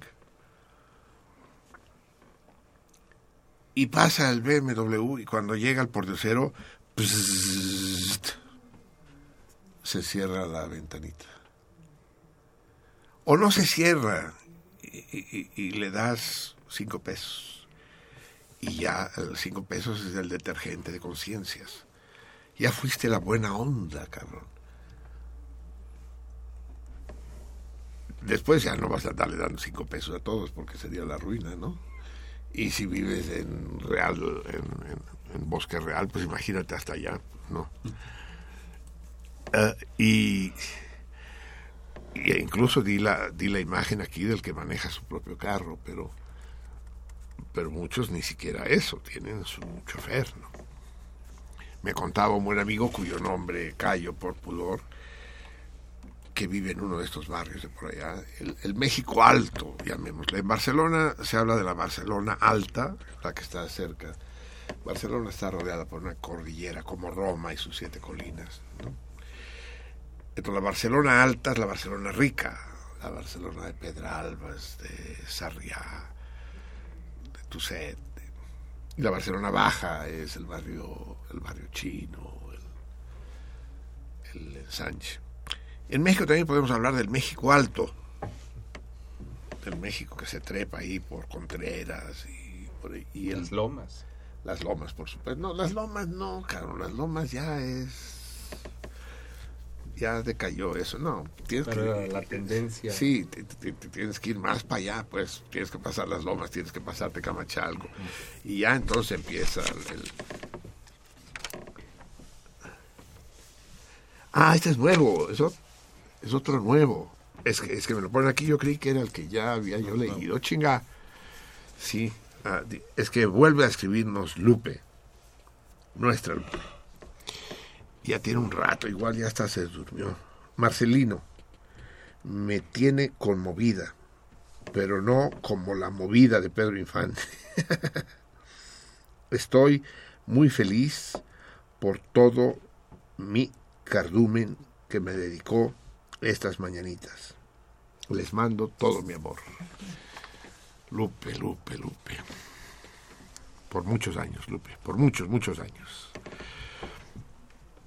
Que Dios nos, el Dios que no es ni tuyo, ni mío, ni nuestro, nos bendiga y haga que sentido contrario se extinga mucho antes que tú. Tenemos a nuestro Praxo, a nuestro a nuestro cinéfago, ya no es cinéfilo ni es, es cinéfago, a nuestro nuestro experto en cinematografía, uno de los pilares fundamentales de la Cinemágora, para que nos platique qué vamos a exhibir este viernes a las 8 de la noche. Saben que seguimos con el ciclo de terceros martes, es decir, eh, el harem de Don Lucho, las divas de Luis Buñuel. Y esta vez le toca nada menos que a la doña, a María Félix, acompañada de ese mito del cine francés, una especie de, de James Dean Gabacho, Gabacho de allá que es Gerard Philippe, que murió muy joven, ¿no? Por eso mismo, morir joven es siempre bueno. Se los digo a los que todavía están a tiempo. Uh, que, de, de, qué se trata? Hay que ir a verla, mi querido Praxo, vale la pena uh, ir a ver a la doña con Gerard. Pues por supuesto que hay que ir a verla. Es una es un agasajo cinematográfico como como los que ya estamos siendo eh, una una práctica común en la Cinemágora, pero no solo el agasajo cinematográfico, sino sino lo que viene a continuación de ese agasajo en la pantalla, de ese agasajo lumínico, que es las discusiones que se han armado que cada vez se ponen mejores, Marcelino, tú lo sabes, yo lo sé, somos testimonio vivo de que la Cinemágora eh, es un, un niño de 40, de ya casi 40 semanas, que, se ha, que se ha ido gestando y con razón para bien, eh, ahí auspiciados en, la, en un rincón de la casola, muy bien atendidos como siempre, y bueno, eh, qué mejor pretexto para seguir hablando de una discusión que nos puso eh, la vara muy alta hace dos semanas con el tema de Cuba, con el tema de Juan de los Muertos eh, y seguir en esta en esta búsqueda de de alegorías, de falsas de falsas de falsos guiños o de o de irónicos guiños en torno al tema eh, que es esta película de Luis Buñuel que nos pone a una mujer porque estamos hablando de las mujeres de Luis Buñuel a lo largo ya de pues 40 pues, a lo largo de medio año hemos ido hablando de las mujeres de Luis Buñuel cómo definen no solo su cine no solo su su expresividad hablo de Luis Buñuel y, hemos hablado un poco de los productores que lo rodean en distintos periodos de su vida, sino que además hemos visto cómo Luis Buñuel usa a las mujeres, las usa, eh, y, si, y si no les y si quieren y si tienen duda vayan el viernes a verlo, usa a las mujeres para eh, catapultar un mensaje, para firmar una un, un mensaje genial cada vez. Hemos visto cómo va del erotismo a los sueños, cómo va de, de lo sacro y de lo y, eh, y de lo y de lo incómodo eh, al, al, al, a la total a, la total tortura y ahora vamos ahora nos toca ver una mujer que desata una guerrilla que desata una guerrilla mental diría yo. Eh, sí, eh, eh, bueno, perdón, pensé que había escuchado algo, que desata una guerrilla mental, que desata una, unas, unas pasiones políticas en un poblado del Caribe, de cuyo nombre no quiere acordarse ni Luis Buñuel, y a partir de esa mujer, que es María Félix, como bien dices, eh, empieza a trazar líneas también con su bestiario genial que, que hemos también visto cómo nos acompaña con Luis Buñuel siempre lleno de pájaros, lleno de perros, lleno de osos, lleno de borregos, lleno de palomas. Ahora vamos a ver otro bestiario de cotorritos, de hormigas.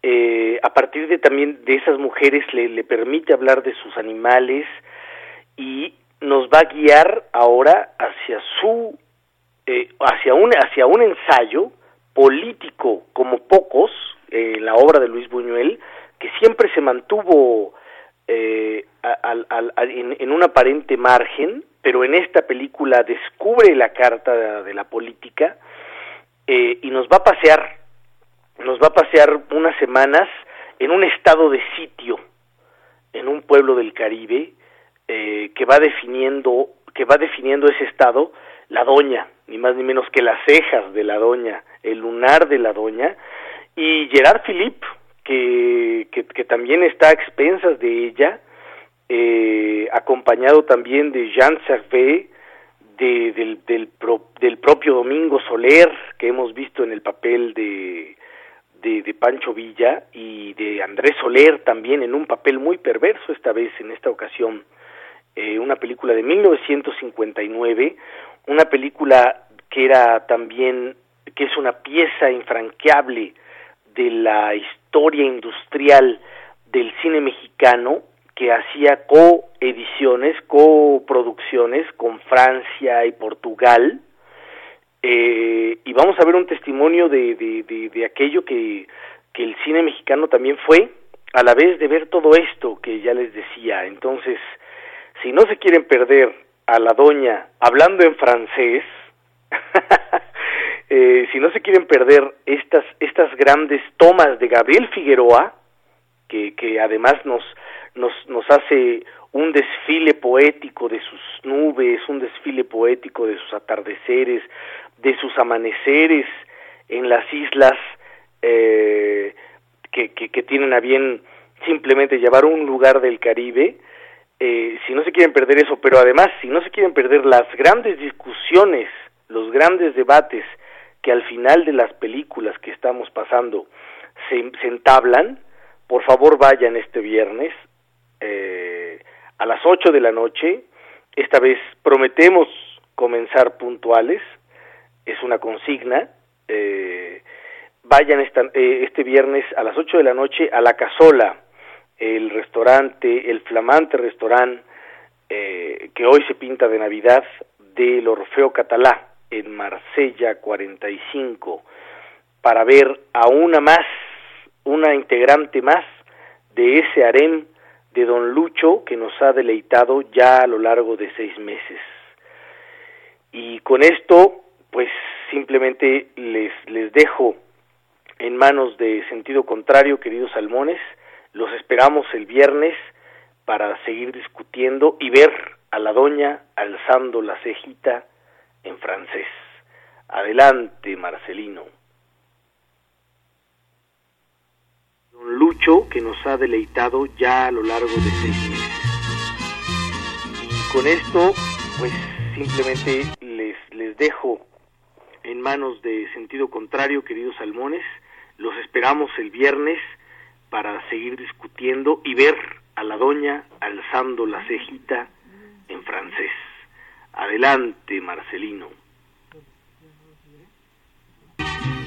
Lucho, que nos ha deleitado ya a lo largo de Con esto, simplemente les dejo en manos de sentido contrario, queridos salmones. Los esperamos el viernes para seguir discutiendo y ver a la doña alzando la cejita en francés. Adelante, Marcelino. Lucho, que nos ha deleitado ya a lo largo de Con esto, pues, simplemente dejo guitarra, no se te vaya a quebrar. para esperamos el viernes para la tragedia y ver a la doña alzando la cejita la tragedia de Bernal en Guadalupe empezó por unas barras de plata que dicen que se robó. Con esto, Estado de Sinaloa, gobierno de Culiacán, ofrecieron 10 mil pesos por la bien, la tragedia de Bernal.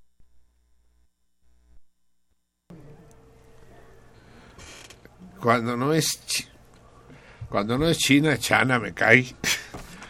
No, no hay, no hay manera de, de, de que las cosas salgan bien. Siempre hay algún misterio que nos complica la vida.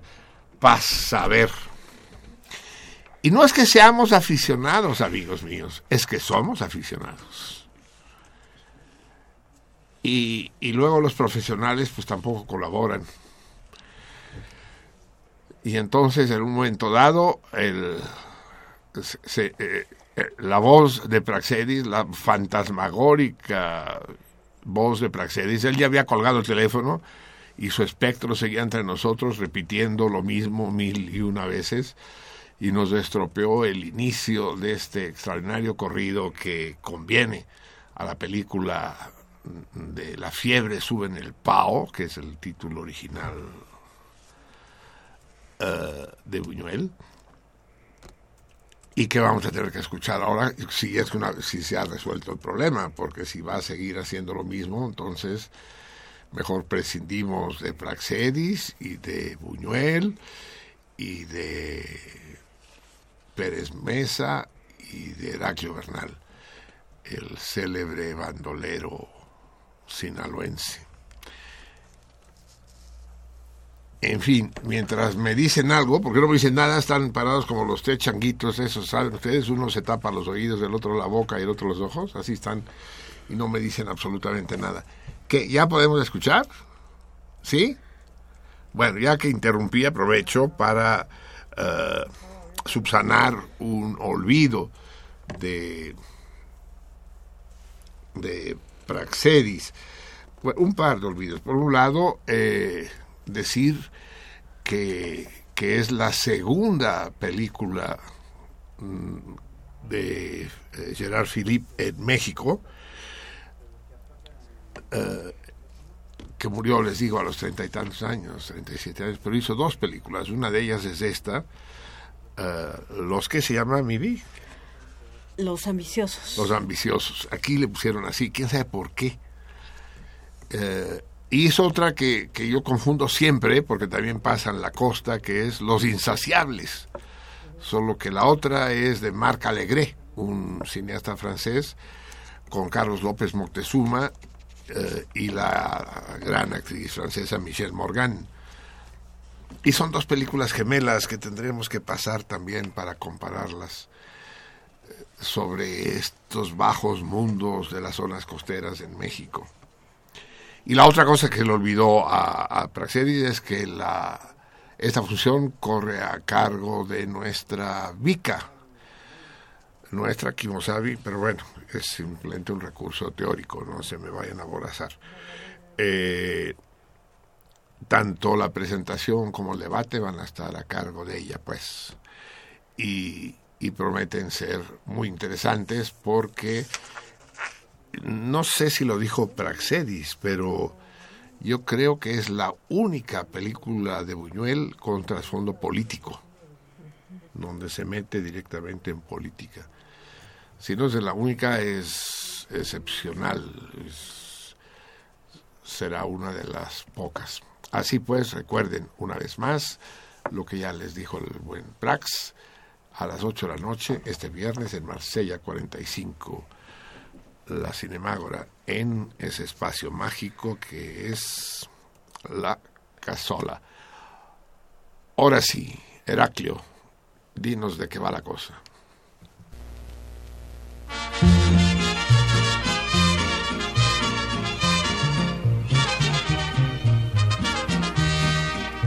Afina bien tu no se te vaya a quebrar para que acompañes bien la tragedia de Bernal.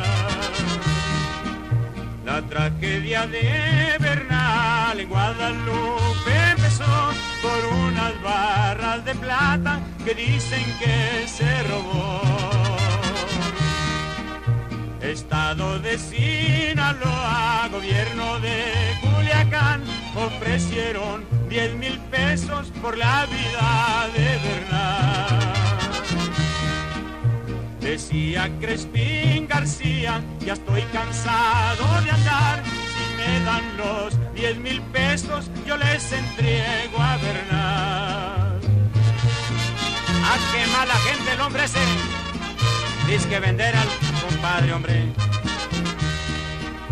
Le dieron los 10 mil pesos, los amarró en su mascada y le dijo a su comandante, prevéngame una acordada.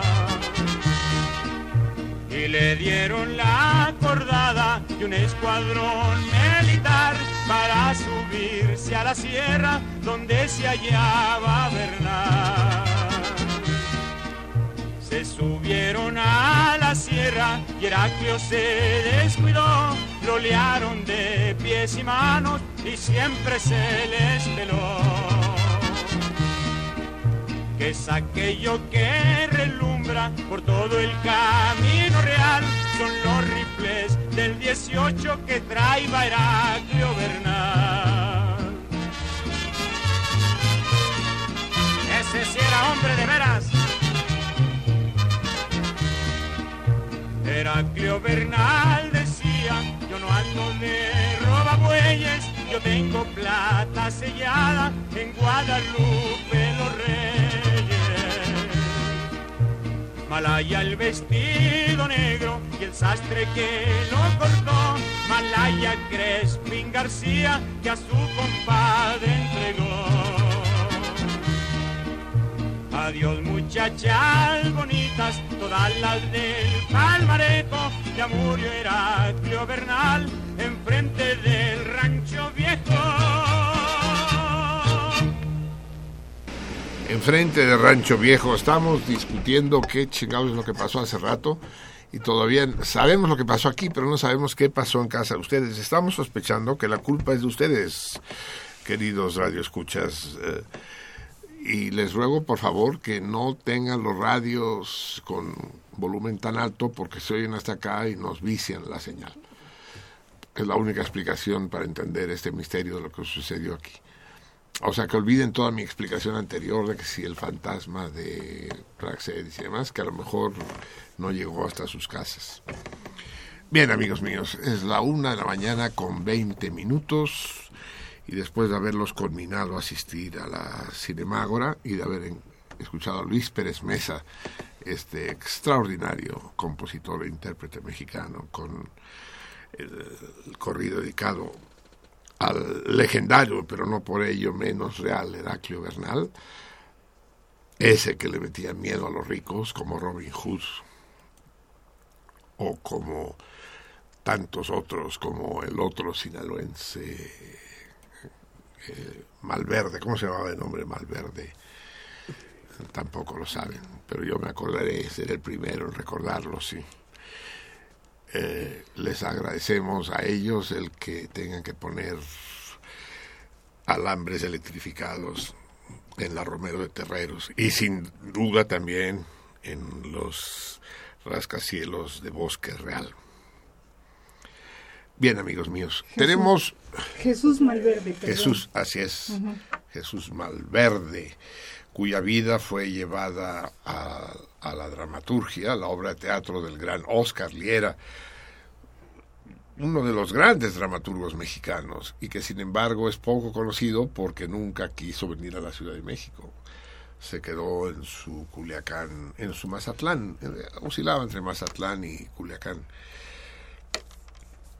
Y que una de las versiones de su muerte son precisamente eh, debidas a la filmación de la película sobre la vida de Heraclio Bernal. Él escribió la obra de teatro, El jinete de la divina providencia, pero también dirigió la película que existe y que una de las escenas transcurría en una de las cavernas eh, en donde se había escondido Heraclio.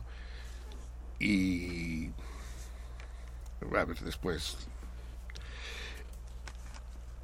en una de las cavernas en las que se escondía Heraclio y parece ser que el guano de los murciélagos produce, al respirarlo, produce una, una obstrucción de los alveoles pulmonares llamado algo así como osmeoplasmosis o alguna plasmosis, no sé cuál, y eso lo habría matado. Otra de las versiones que circulan por ahí, no la oficial, asegura que habría muerto de SIDA. Eh, eh, Liera era homosexual, en efecto. Y como decía mi otro amigo homosexual, mi gran amigo Melchor Insunza, dice, lo malo del SIDA no es que te mueras, es el queme.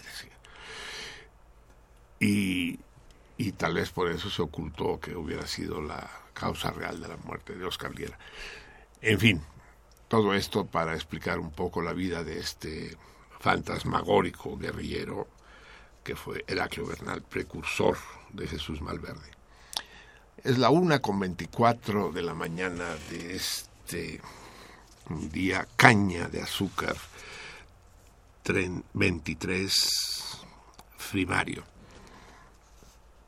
Es el último día que tienen para responder al torito mensual, porque el próximo martes eh, ya estaremos en Nivario. De manera que se tienen solo una semana para hacernos llegar su respuesta y decirnos cuál es el nombre del ingeniero rumano que permitió que los aviones se volvieran aeroplanos. Hace tiempo, hace un rato lo anuncié y no acabé de decirlo. ¿Cómo se llamó? El físico e ingeniero rumano que hizo que los aviones ya no fueran aeroplanos y que se ganen por ello un grabado de René Freire yo no les aconsejaría que lo pusieran en el correo, la carta, aunque ya saben que si el sello de haberlo puesto es anterior al momento en que doy la respuesta, lo consideramos bueno. Así que si lo ponen en el correo esta semana, llegue cuando llegue, si llega la carta y la respuesta es correcta, la haremos participar en, en algún sorteo equivalente. Bien, amigos míos, tenemos noticias de primera mano. Eh, como muchos de ustedes ya deben estar enterados, la renuncia de la coordinadora de difusión cultural de la UNAM, María Teresa Uriarte, que había anunciado hace un par de meses, finalmente tuvo lugar el viernes de la semana pasada y en, en su lugar fue nombrado el escritor Jorge Volpi, buen amigo, hombre de cultura, que ya tiene experiencia administrativa, fue director del Canal 22, entre otras cosas, y que consigue conjugar estas dos estas dos actividades no necesariamente armónicas, la administración, el funcionariato, con la creación artística. Pero lo he visto lo he, visto en más de un caso y en, en muchos ha sido exitosa, tanto en el dominio del arte como en el dominio de la ciencia. El propio Newton, por ejemplo, fue presidente de la Academia Real de Ciencias, de Royal Academy of Sciences, en, en el Reino Unido. Y y el marqués de Laplace fue ministro del Interior, nada menos que jefe de la policía de, de Napoleón. Esta vez no con demasiado éxito. En todo caso, le deseamos el mejor de los éxitos a Jorge Volpi en su nueva responsabilidad y lo que sí sabemos con certeza es que es un hombre que conoce y ama la cultura y que por lo tanto la tratará con guante de seda cuando sea necesario y con mano de hierro también, si se precisa. Bienvenido al, a bordo, digamos. Iba a decir al cardumen, pero de momento el Jorge todavía no es parte del cardumen. Aunque qué quita y sí. Pero de momento el bienvenido a bordo. Pero en lo que nos concierne de manera más directa, eh, junto con Jorge al frente de la coordinación de difusión cultural, que no es poca cosa. Digamos que el coordinador de difusión cultural es una especie de vicerrector. De hecho, la universidad, ya lo saben ustedes, tiene tres tareas sustantivas. Eh, la docencia, que es la más conocida, es decir, la transmisión del saber. La investigación, es decir, la producción del saber y la difusión. Es, decir, ya no es la transmisión del saber, sino la transmisión de la cultura hacia afuera de la universidad. De las tres funciones sustantivas es la única que no es endógena, que no es centrípeta, sino centrífuga. La difusión cultural, aunque vaya dirigida eh, también a universitarios, tiene como objetivo la población no solo de la ciudad, sino del país. Recuerden que no es la Universidad de la Ciudad de México, es la Universidad Nacional de México, país. y tiene una enorme cantidad de vehículos para transmitir sus producciones culturales, cines, teatros, salas, editorial, en fin, canales de televisión e incluso dicen que tiene una estación de radio. Y hablando de la estación de radio, también nombró el rector, yo no sé si fue el rector directamente el que nombró a los tres funcionarios, al coordinador de difusión cultural, al director general de, de TV UNAM y al director general de Radio UNAM, o si nombró únicamente a Jorge Volpi y fue Jorge el que nombró a su vez a sus subordinados al frente de TV UNAM y de Radio UNAM. En todo caso, después de aquel terrible escándalo, recuerdan ustedes, que originó la renuncia de Nicolás Alvarado al frente de TV UNAM, que, que no pararon en miente los imbéciles al acusarlo de todo porque dijo que no le gustaba uh, Juan Gabriel y que le parecía naco, ¿no? No sé exactamente que era un, que joto y que era naco. Dice, me disgusta por naco, no por joto, dijo. Y le dijeron que un director de TV UNAM no puede decir eh, esas cosas. Los que los, los nacos aquí y putos son los que decían eso, los que acusaron a Alvarado de ser impropio. Además decían que no era de la UNAM. ¿Y desde cuándo hay que ser de la UNAM para eh, dirigir una institución universitaria? De ninguna manera. Ni el rector mismo. El Estatuto General de la UNAM no especifica que el rector deba ser eh, eh, egresado de la UNAM, ni mucho menos. Se exige únicamente que tenga una licenciatura, cualquiera. Ni tiene que ser maestro, ni doctor, ni nada por el estilo. Una licenciatura de cualquier universidad, de México o del mundo.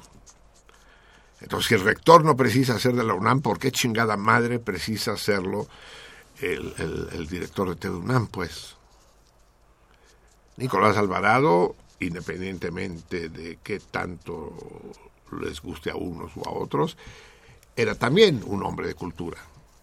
Qué duda cabe. Pero en fin, saltó y eso ocasionó un escándalo que posiblemente es el que acabó redundando en la renuncia de María Teresa Uriarte, que dijo literalmente que estaba harta, que estaba cansada, que ya chole.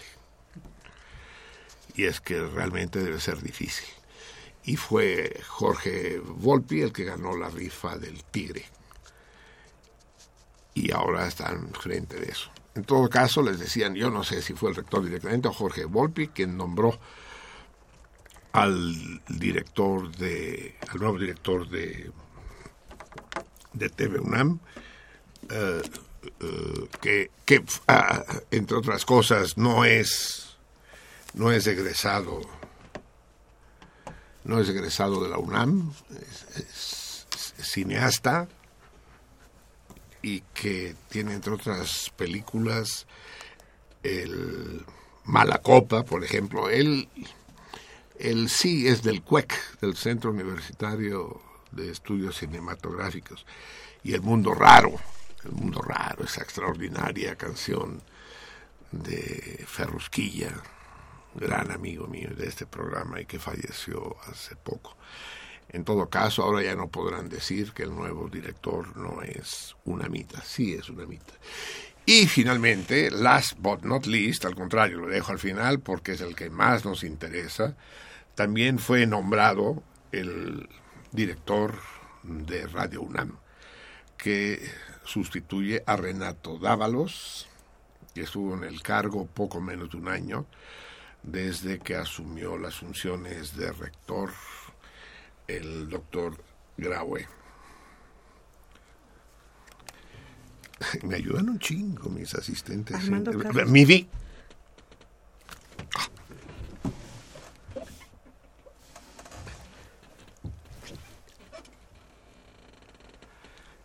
Perdón, tengo una crisis, un dolor de muelas, amigo, que no puedo con él. Uh, disculpen ustedes. Les decía, pues, que uh, fue nombrado como director de Radio UNAM, también un hombre de cultura.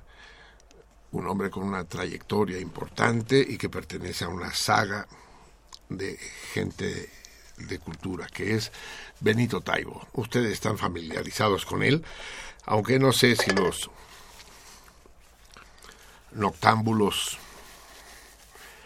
lo escuchaban demasiado porque tenía este programa al inicio de las transmisiones de Radio UNAM, bueno, a las 7 de la mañana, que era primer movimiento cada día. Y, y es buen amigo mío, lo cual eh, es una buena señal más. También Benito Taibo es un hombre culto, un hombre enérgico, y que también pretenderá armonizar estas dos funciones, el de un, un creador literario, estudioso y uh, timonel, o más que timonel, capitán del navío este complicado que es Radio UNAM. Tan, tan complicado o más, tal vez, que TV UNAM Recuerden que Radio UNAM tiene una señal abierta, cosa que TV UNAM apenas pues transmite, sí, en televisión digital, lo cual tiene un espectro más estrecho, un público más restringido. Y la radio, a lo mejor, pero esta es una discusión que ya tendremos más adelante. La radio es un medio que yo considero más difícil que la televisión. Eh, a ver, vamos a escuchar un poco de música. Simplemente termino uh, deseándoles a los tres la mejor de las suertes uh, para su beneplácito, para el beneplácito de quienes hacemos y participamos en TV UNAM o en Radio UNAM y para beneplácito de todos los amantes y consumidores de cultura en México. Vamos, vamos a escuchar, amigos míos, un momento, vamos a escuchar un poco de jazz. Vamos a escuchar al gran John Coltrane, el, el gran, el mágico saxofonista del, del jazz Chicago, del cool jazz. Saben ustedes, ya que escuchamos a Betsy Pecanins hace un momento en, en el inicio del programa cantando blues, digamos, que pertenece al estilo New Orleans, Nueva Orleans, el primer jazz que se hizo. Eh, existen dos estilos de jazz, el estilo Nueva Orleans y el, y el estilo Chicago sí, eh, aunque el término de blues se ha deslizado y al principio eran canciones, eran piezas, composiciones muy tristes, muy melancólicas, blue en inglés quiere decir triste precisamente. El blues a partir de Betsy, como la acabamos de escuchar y más adelante, se ha convertido en música también muy movida, muy cercana incluso al rock and roll. Uh, Coltrane, no, Coltrane es distinto él, eh, él hace jazz estilo Chicago. Eh, generé aquí un poco de desorden, amigos míos, con mi incidente, pero retomamos. La virtud del, tren radiofónico es que cuando descarrila, puede volverse a subir al, riel sin necesidad de que vengan a rescatarlo. Así que vamos a escuchar al gran John Coltrane, los años 60, formidable, en su magnífica Bahía.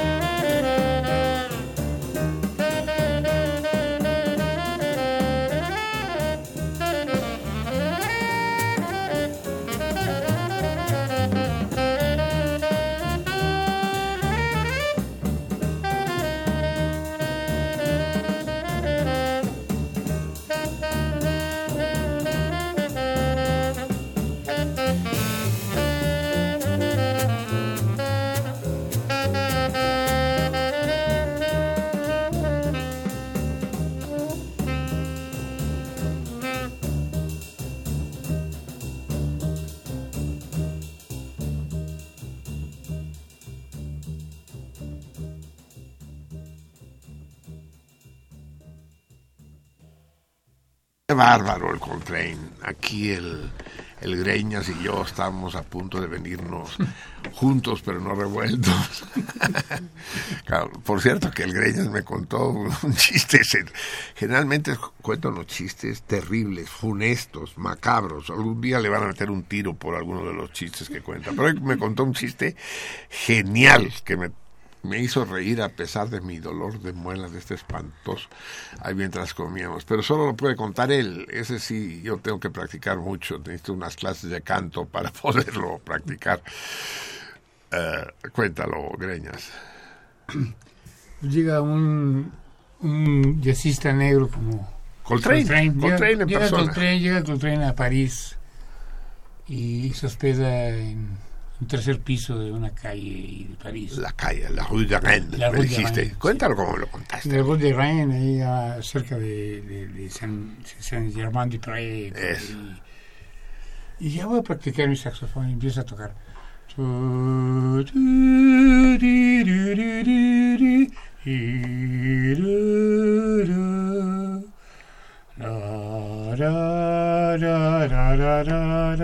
La, la, la, y dice, Ay, es que sigue.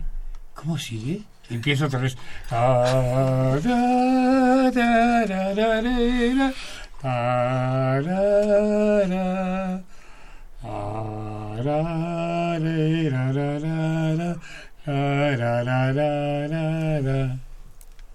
¿Cómo iba?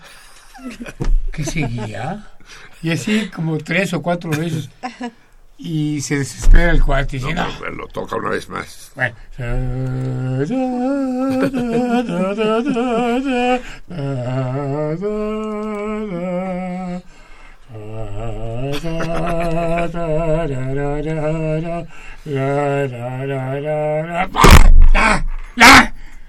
Me voy a tirar por la ventana. Y se avienta. y Cae en la, cae en la banqueta. esa Tremebundo trancazote. Queda ahí todo madreado. Y, llega la ambulancia y, dice- y llega la ambulancia y dice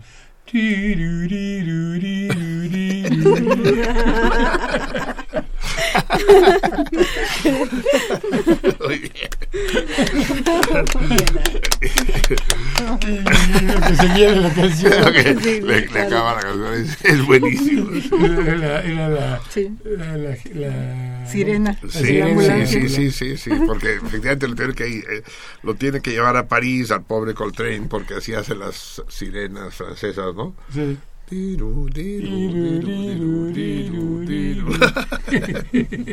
Ahora, para poderlo contar yo necesito poder entonar la canción esta de, eh, Mago de Beyond the Rainbow, ¿no? De the Mago de Oz, sí. ¿no? De- Over the No, ni, no, ni, no, no. Bueno, ya lo practicaré. no se asusten. No lo voy a decir. Eh, muy bien, amigos míos. Así pues, eh, antes de escuchar a, a, Coltrane, le habíamos dedicado la mejor de las suertes, tanto a Alejandro Casas de TV UNAM como a Benito Taibo de Radio UNAM. Y cuando se las deseamos, se las deseamos por puro egoísmo, porque sabemos que si les va bien y lo hacen bien, quienes saldrán beneficiados serán ustedes y seremos nosotros. Y que además duren, porque esto de tener eh, directores desechables no le hace ningún favor ni a la radio ni a la televisión, ¿no? Que se, que se hagan de esta casa. Me, me- hablé con Benito, todavía no lo veo, pero hablé hoy con él y me dijo que ayer, el día de el día de asueto de las Lupitas, vino a Radio UNAM para recorrer el edificio, para verlo, para ver los rincones, para ver, aunque estaba desierto. Y me causó muy buena impresión sí, de hacerse del navío, ¿no? Hacer lo suyo, ver cómo están las instalaciones, dónde se está desprendiendo el plafón, cómo está el ba- cómo está el papel higiénico en los baños, ¿no? Sí, sí, Me, me- me- me gustó por parte de, del querido Benito. Y le hice prometer que vendrá al programa y que será la primicia de que entre en contacto con los radioescuchas de manera directa a través de sentido contrario. Pero eso será el año que viene. porque eh, dentro de una semana, el miércoles, se terminan las labores en la universidad. Y eso me sirve de pie para informarles que muy probablemente, todavía se lo comenté, pero me dijo que ya me daría la respuesta posiblemente mañana, pero eh, no cree que haya problema en que tengamos, tal como ya es tradicional, nuestras transmisiones especiales, la Nochebuena y la Noche Nueva. Ya les dije que, que le voy a cambiar el nombre a Nochebuena, porque creo que originalmente era Noche Nueva, para que fuera Noche Nueva y Noche Vieja. Noche, noche nueva, es decir, la, la primera del solsticio, la primera de invierno. Y, y noche vieja, la última del año. Así que va, va eh, caen el 24 y el 31 caen en domingo. Así que estaremos transmitiendo el domingo 24 y el 31 a partir de las 10 de la noche. ¿eh? No empezaremos a las once y media como de costumbre, sino a las 10. De las 10 a las dos y media, eso sí, acabaremos a la hora habitual. De las 10 de la noche a las dos y media. Y a partir del programa de la semana próxima eh, ya estaremos en, en, plenas posadas, en época navideña eh, desatada. Afortunadamente para nosotros, el día de ayer, que fue de mala suerte para los cristianos, no, para, para los cristianos hispanos, ¿no? Para los cristianos del sur, para los católicos, el martes 13 no es un buen día. Para los cristianos del norte, para los sajones, es el viernes 13 el que es de mala suerte, ¿no? Vayan teniendo mala suerte, hijos de su pinche madre. Cuanto peor la tengan, mejor para nosotros los ateos. Pero afortunadamente, como nosotros nos regimos por el calendario gregoriano y no tenemos en este calendario ningún día de la mala suerte, todos son de buena, nos tiene absolutamente sin cuidado. Así que ya están avisados. A menos que algo ocurriera del orden administrativo que lo impidiera y entonces lo avisaríamos a través de nuestras páginas en Twitter y en Facebook. Y ah, en el programa del próximo martes los conmino a que nos hagan compañía ah, si puede ser todo, todo el rato pero si no al menos un fragmento de los programas especiales de la Navidad de 2016 y del advenimiento del nacimiento del año de 2017. Bien, amigos míos, uh, ello habiendo sido asentado, estaba yo hablando del premio Nobel y pensaba referirme al premio Nobel de Bob Dylan al de Bob Dylan y al de Juan Manuel Santos.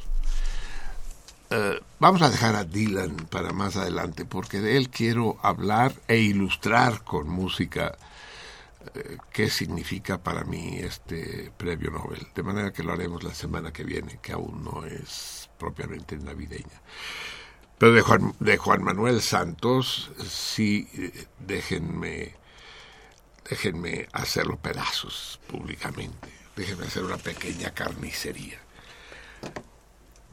De él, como un asesino, como un verdugo, como ministro de la defensa del gobierno colombiano de Álvaro Uribe, que se encargó de masacrar eh, pueblos enteros en su combate con las FARC, eh, el... Ay, ahora no me acuerdo cómo se llamó esta operación. Búsqueme, mi eh, Juan Manuel Santos en Google. Eh, ¿Será que la memoria reside en las muelas? Estoy haciendo un descubrimiento científico sensacional, porque desde que me duele la muela se me olvidan con más facilidad las cosas. El, caso es que Juan Manuel Santos, es que hay que verle solo la cara, ya se los dije. Puta madre, véanle la cara, por favor. Les ruego que vayan y, y vean la carita que tiene este hijo de su chingada madre. Ya les dije que, le que le hicieron cirugía plástica. Se le ¿no? nota, güey. Pero que evidentemente el cirujano pertenecía a las FARC. Porque puta madre, le hizo un verdadero poema, cabrón. Eh, el caso es que la operación esta, sí, ya la encontré. Fue, fue llamada la operación de los falsos positivos. Es decir, ustedes saben el término que se utiliza en medicina como falso positivo. Es cuando uno se hace un análisis, por ejemplo, para saber si tiene uno SIDA o algo así, y sale positivo, ¿no? El famoso test California o cualquiera de ellos. Y sale positivo y le pegan una chinga, un susto de la chingada, se suicida y después ya cadáver ven que fue un falso porque no era cierto, ¿no? Que el test dio positivo sin él. Entonces le llamó falsos positivos a todos los campesinos asesinados como sospechosos de apoyar a las FARC y que después resultaron que no tenían el menor conocimiento del, del Frente Revolucionario, del Frente Armado de la Revolución Colombiana, y, y que ni siquiera habían pasado por ahí, ¿no? Se les llamó los falsos positivos, pero fueron cientos los famosos falsos positivos, y esa es obra de Juan Manuel Santos. Pero más ahí, ya se han dado premios, se dio el, premio Nobel de la Paz a las partes gringa y vietnamita cuando se firmó el armisticio en Vietnam con la huida de los gringos. Y se y se y se dio el premio Nobel de la Paz homenaje en Begin y a y a Nasser creo o a Sadat era ya Sadat eh, cuando el cuando cuando firmaron la paz entre Israel y los países árabes o sea, si, si hay un acuerdo de paz, el premio Nobel se da exequo, dividido entre las dos partes. Y esta vez no se los dieron a las FARC. O sea, el acuerdo de paz con las FARC se hizo sin la participación de las FARC, ¿acaso? Pinche, eh, el premio Nobel de la Paz no lo dan los suecos, lo dan los noruegos. Y el Parlamento noruego resulta que es peor que la Asamblea, la Asamblea de Representantes del DF, cabrón. O sea, ¿cómo se les ocurre? No, solo a Juan Manuel Santos. Y Juan Manuel Santos se presenta ante el Parlamento noruego a recibir el premio, o no sé dónde se lo dan, sí, se lo dan en Noruega, frente al Parlamento noruego, uh, a recibir el premio y se hace acompañar de familiares de las víctimas y de no sé cuántos mil, pero a nadie de las FARC cuando Juan Manuel Santos fue, estoy seguro, el primero en mover sus hilos para que el resultado del referéndum fuera contrario al acuerdo de paz. O sea, se firma el acuerdo de paz entre el gobierno de Colombia y la dirigencia de, de las FARC. Se firma el acuerdo de paz en La Habana con el padrinazgo y la intermediación muy efectiva de Bachelet y de Peña Nieto. Se firma el acuerdo de paz, las FARC se desarman, dinamitan todo su arsenal, prácticamente se entregan y se hace un referéndum que obviamente estaba ganado de antemano. Ya comentamos eso, pues, pues sí, la gente quería la paz. Pues no, ganó el no. Y, ganó, ¿Y por qué ganó el no? Porque en los acuerdos estaba especificado que las FARC tenían el derecho a convertirse en partido político y tenían el derecho a ser elegidos como diputados, y eso no. De manera que a, la, que a las FARC la agarraron como al tigre de Santa Julia, pendejos. Ya se desarmaron, ya, ya se los cogieron, como dije aquí, fue realmente una rendición, a cambio de nada. Ni siquiera pudieron recibir el puto premio Nobel de la chingada por su gesto. No, a la verga, ningún reconocimiento, nada el camarada Timochenko, el, el, jefe eh, general de las FARC, no recibió ni un agradecimiento, ni, ni una mención. Es indigno, pero, eh, eh, no tiene sentido hablar de indignidad en una limaña como Santos. Pero sí tiene sentido decirlo frente a los bacalaos noruegos. Porque no son otra cosa más que pencas saladas de bacalaos, hijos de la chingada. Ahí estaba el- estaban los reyes de Noruega, llenos de medallas, colgados, toda, toda la gente vestida de frac, con moñito blanco y la chingada, aplaudiéndole al asesino bananero y dándole los 940 mil dólares. Que a él, él- para él es una bicoca con todo lo que ha robado, eso no le alcanza ni para llenar el puerquito que tiene en la casa. No, supongo que en la casa lo que tiene es un hombrecito, el puerco es él. Y es absolutamente una vergüenza. Por eso decía hace un, un momento, yo no sé los premios Nobel en física, química, medicina, economía, no sé, pero sospecho lo peor. Pero, y del premio Nobel de literatura hablamos el próximo martes. Pero el premio Nobel de la paz es, no es una paloma, hijos, es un sopilote, es un ave carroñera, hijo de la chingada. Es un buitre. Sí, ese premio Nobel de la Paz que han ganado personajes como estos. Y de la literatura no hablemos, ¿eh? Dios me libre. El premio Nobel de la Paz lo ganó, entre otros, Obama, cabrón. Obama, el que está matando eh, sirios como desesperado. Y eh, que por cierto se lo acaban de coger los rusos, ¿no? O sea, pinche Obama le está saliendo todo mal, cabrón. Está haciendo un ridículo espantosérrimo. Compra un circo y le crecen los enanos a ese cabrón. No solo gana Trump y se va a la verga su proyecto de prolongarse en el poder a través de la de, la abuelita Clinton. No solo eso, sino que los rusos y eh, en nombre del gobierno de Siria de Bashar al-Assad eh, nunca sé si es Bashar o Hafez. Bashar es el padre y Hafez es el hijo o es al revés. El actual es Bashar al-Assad, sí, creo que sí. Bashar. Sí. Eh, ya se chingaron a Alepo, pues. Le, le- le partieron la madre a ese fantasmagórico Estado Islámico que quién sabe qué es ni a quién representa. Palmira también. ¿Qué? Pal- Palmira también la conquistaron. Sí, antes incluso.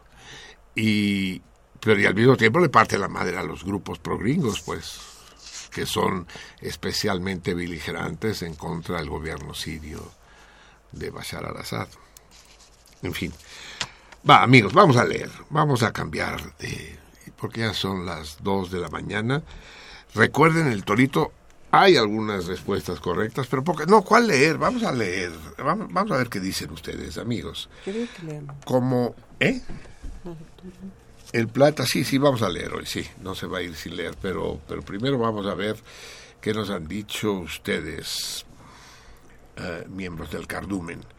Eh, por teléfono, hoy, hoy entra al quite, como, como siempre, la querida Selene, puesto que el Platas y Chelo se fueron. ¿Qué dicen por teléfono, Selene? Martín Catalán dice felicidades a la Lupe y que si le pueden poner la canción cuando sale la luna con Pedro Infante y saludos a toda la banda.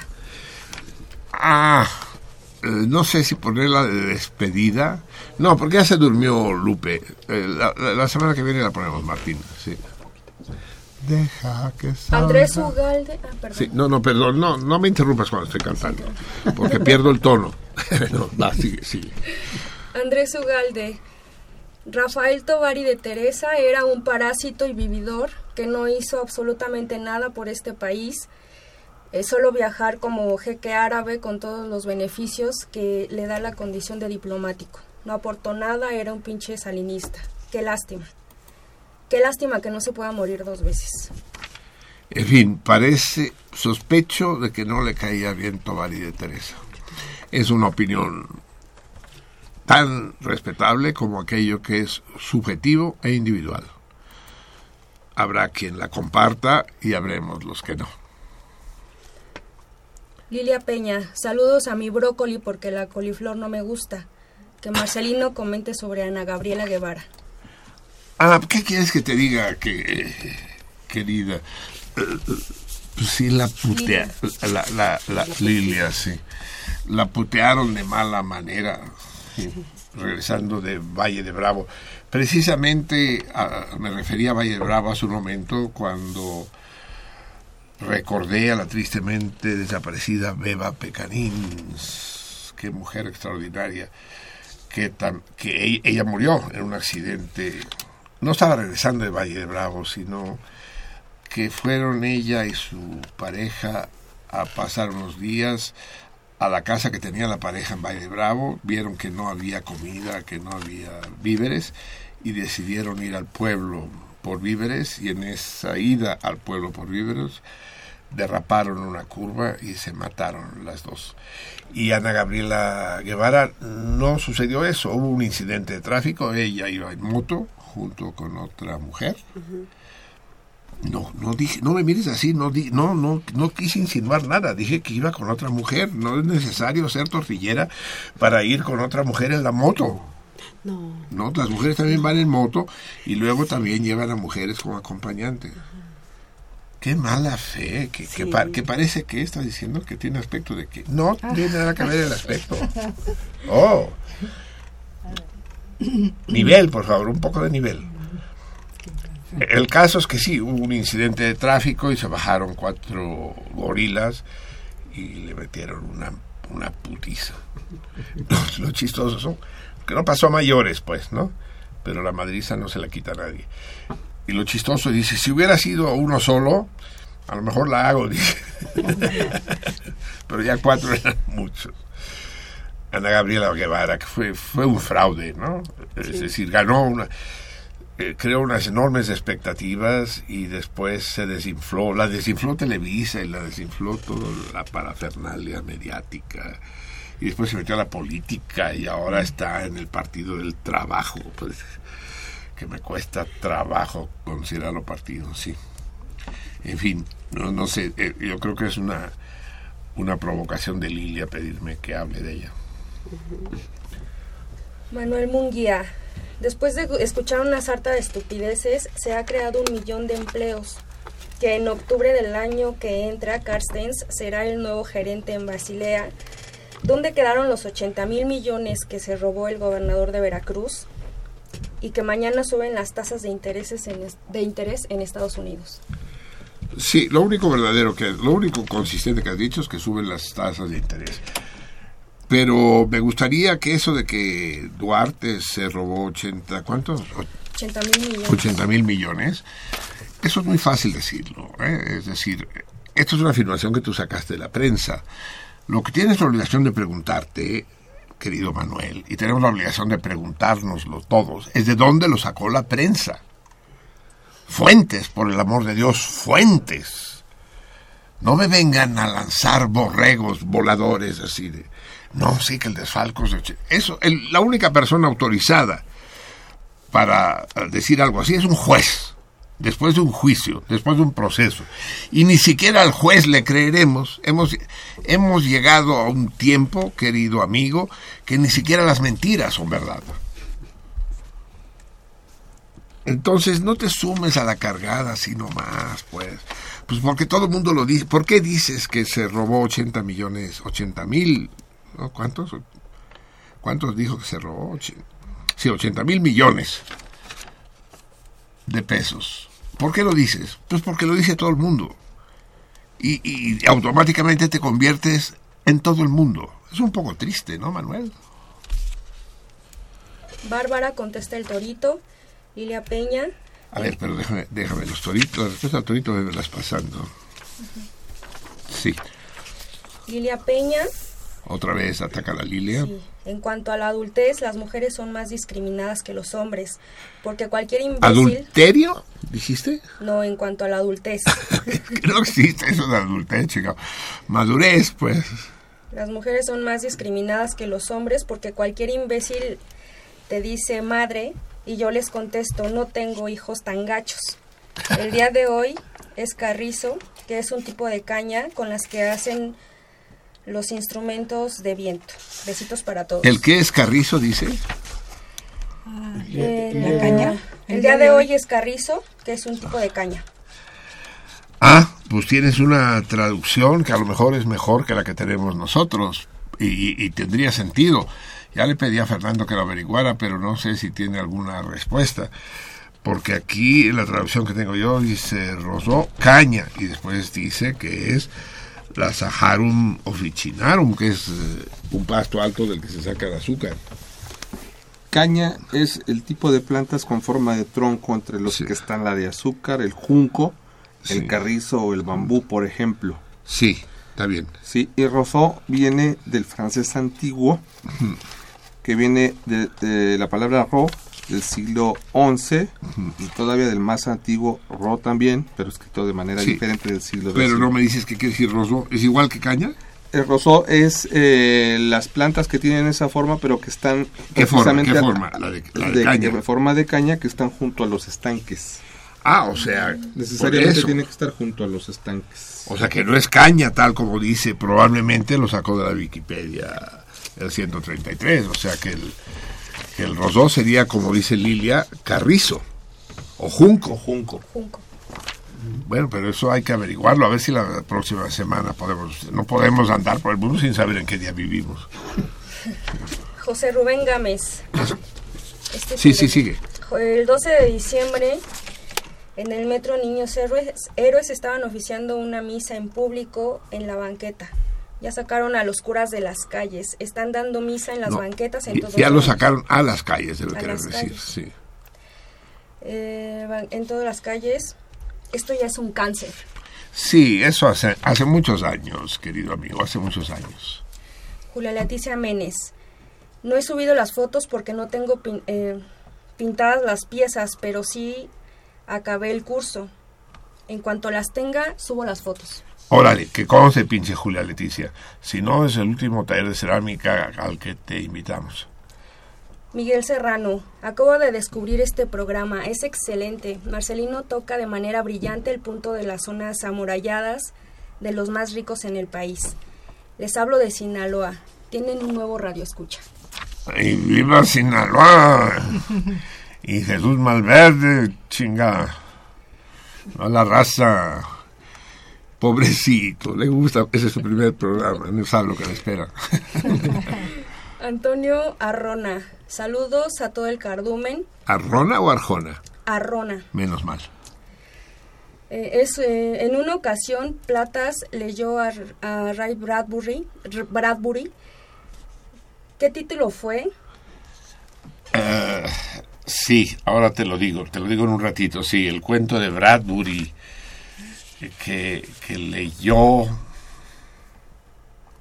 Lo confundo con el de Borges. Sí, te lo diré. Si no te lo digo hoy, te lo diré mañana, como dice la canción.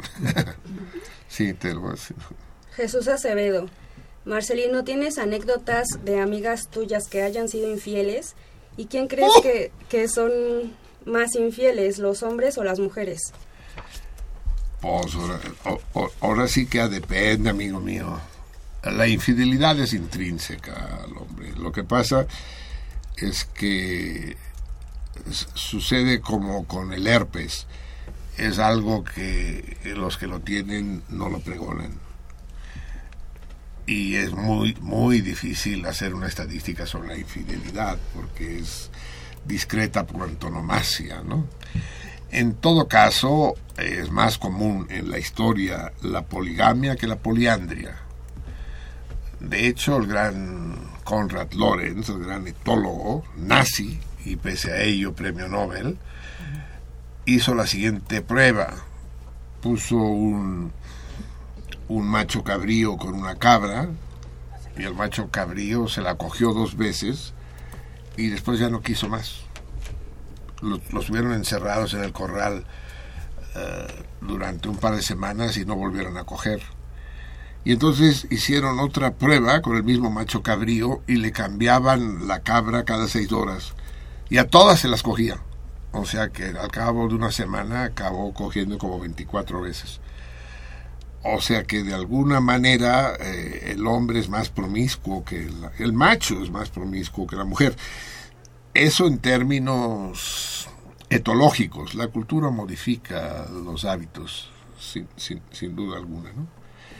Como, como dijo alguna vez Vika en Twitter, la variedad está al gusto, pero pues eso es tan válido para unos como para otros. Everardo López, señor Pereyó, tengo la certeza que los sujetos que golpearon a la coordinadora de los senadores del Sol Azteca, al que igual que a su novia, eran militares vestidos de civil, dando, dado que anteriormente declaró que su partido pugnaría por el regreso del ejército a los cuarteles. No, pero tal como lo describe ella, fue un incidente de tránsito, ¿eh? Eh, no, no, no parece que haya sido un, un atraco, sí. Y es forzar un poco las cosas, ¿no? Sí. Que es, eh, pero por un lado dices eh, que eran eh, militares vestidos de civil. Y los militares eh, eso de que los militares deben regresar a los cuarteles no lo dijo el PT por el amor de Dios lo dijo el presidente de la República. Sí Lourdes Hernández, Marcelino, tómate un ketorolaco, que es lo más fuerte para la muela. Eso te quita el dolor. Te mando un abrazo. Muchas gracias, querida. Sí, y ya, ya al querido, perdón, Ah, no, Carlos. es este. Ah, no, Carlos, chinga tu madre. a ti no te doy- sí, sí. Lourdes, Lourdes Hernández. No, sí, si me tomara todo lo que me han recetado en estos últimos dos días, ahora estaría en estado de coma, en urgencias de Joco. El querotolaco sí es fuertísimo. El dolac, ¿no? El querotolaco no es el dolac. Creo que sí, creo que sí. ¿no? Carlos Sánchez, hablando de ciencia, el maíz fue creado por el hombre americano a partir de un pasto o gramínea a través de la selección genética. La luna está chida. Saludos y buenas noches. Eso de que fue por. que, que como si nos dijera que fue Monsanto, ¿no? El que, el, el que creó el maíz. Pues no sé, sí, es el nacimiento de la agricultura. Hablaremos de eso, amigo mío, hablaremos del nacimiento de la agricultura y de las connotaciones que eso tiene, sí. Pablo Rubio, saludos al cardumen y contesta el torito.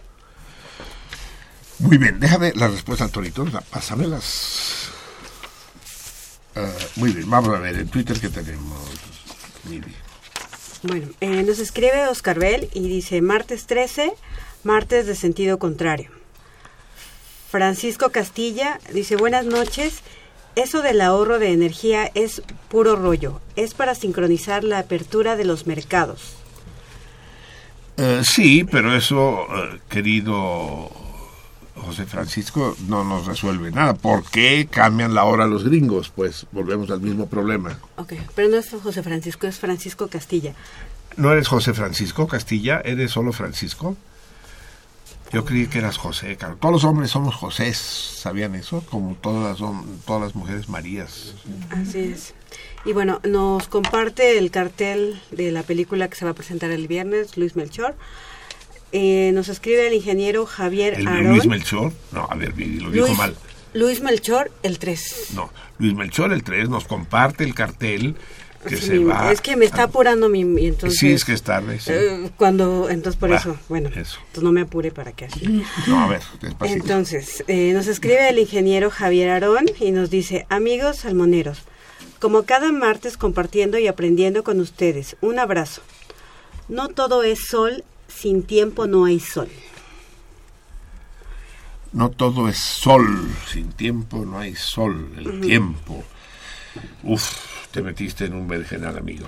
Y agrega, Marcelino, en ocasiones no se te entiende lo que enuncias, como si te diera hueva abrir la boca para hablar. Igual eres genial.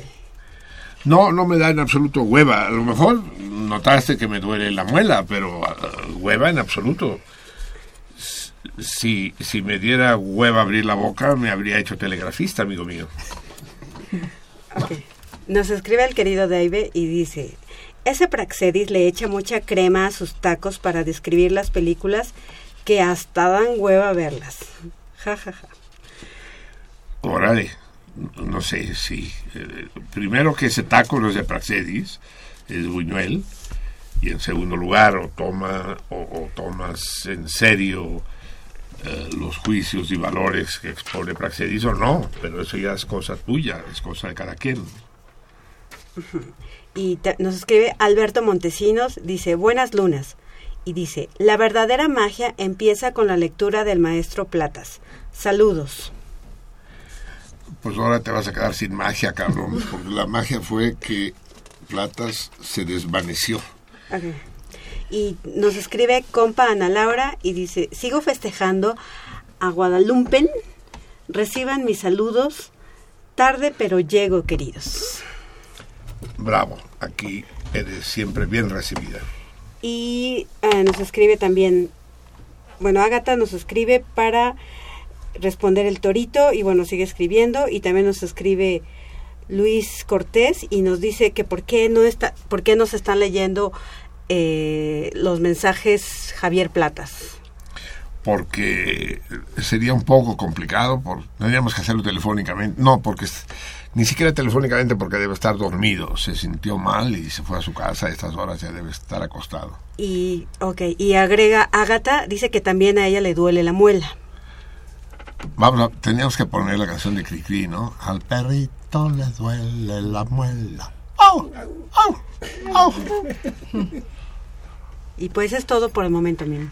Muy bien. Y en Twitter, No, en Twitter ya está. digo en Facebook, En Facebook, este, um, eh, César Berlanga, Berlanga dice, no mames Marcelino, ahora resulta que el sol es el culpable de tus debrayes. sí, sí, sí. Y de los tuyos, cabrón. Pierde toda esperanza. Matías Pievasco, hola, quisiera conocer la opinión de Marcelino sobre la participación de Fidel en, en la Sudáfrica del apartheid y también si podría hacer un comentario sobre el libro Sociedad de Consumo de Baudrillard. Baudrillard. Bodri- Bodri. Bodrillard. Bodrillard. No, no es ningún bodrio. Es un libro importantísimo que marcó toda una época. Yo creo que es vigente. La sociedad de consumo. Si la sociedad en la de lo que se trata es de adquirir, de adquirir, de tener más que de ser. Y que ha conformado esta manera de ver el mundo y que consiste en disfrutar de lo que se tiene y no tanto tener lo que... No, a ver, otra vez. El secreto de la vida, amigos míos, es gustar de lo que se hace y no hacer lo que se... lo que... Oh, déjenme plantearlo otra vez. Por eso luego dicen que parece que tengo hueva de hablar. No, el secreto de la vida es que te guste lo que haces y no que hagas lo que te gusta. Ahora, no que no, soy lento pero seguro. Es decir, el secreto es disfrutar de lo que tienes y no de buscar tener aquello que en principio te haga disfrutar. Porque de esa manera no disfrutarás nunca. Eh, la tesis de Baudrillard es el carácter imaginario, el carácter evanescente de la, de la propiedad y del, del consumo. Aquello que se posee inmediatamente pierde su valor. Eh, y eso se refiere tanto a objetos como a personas.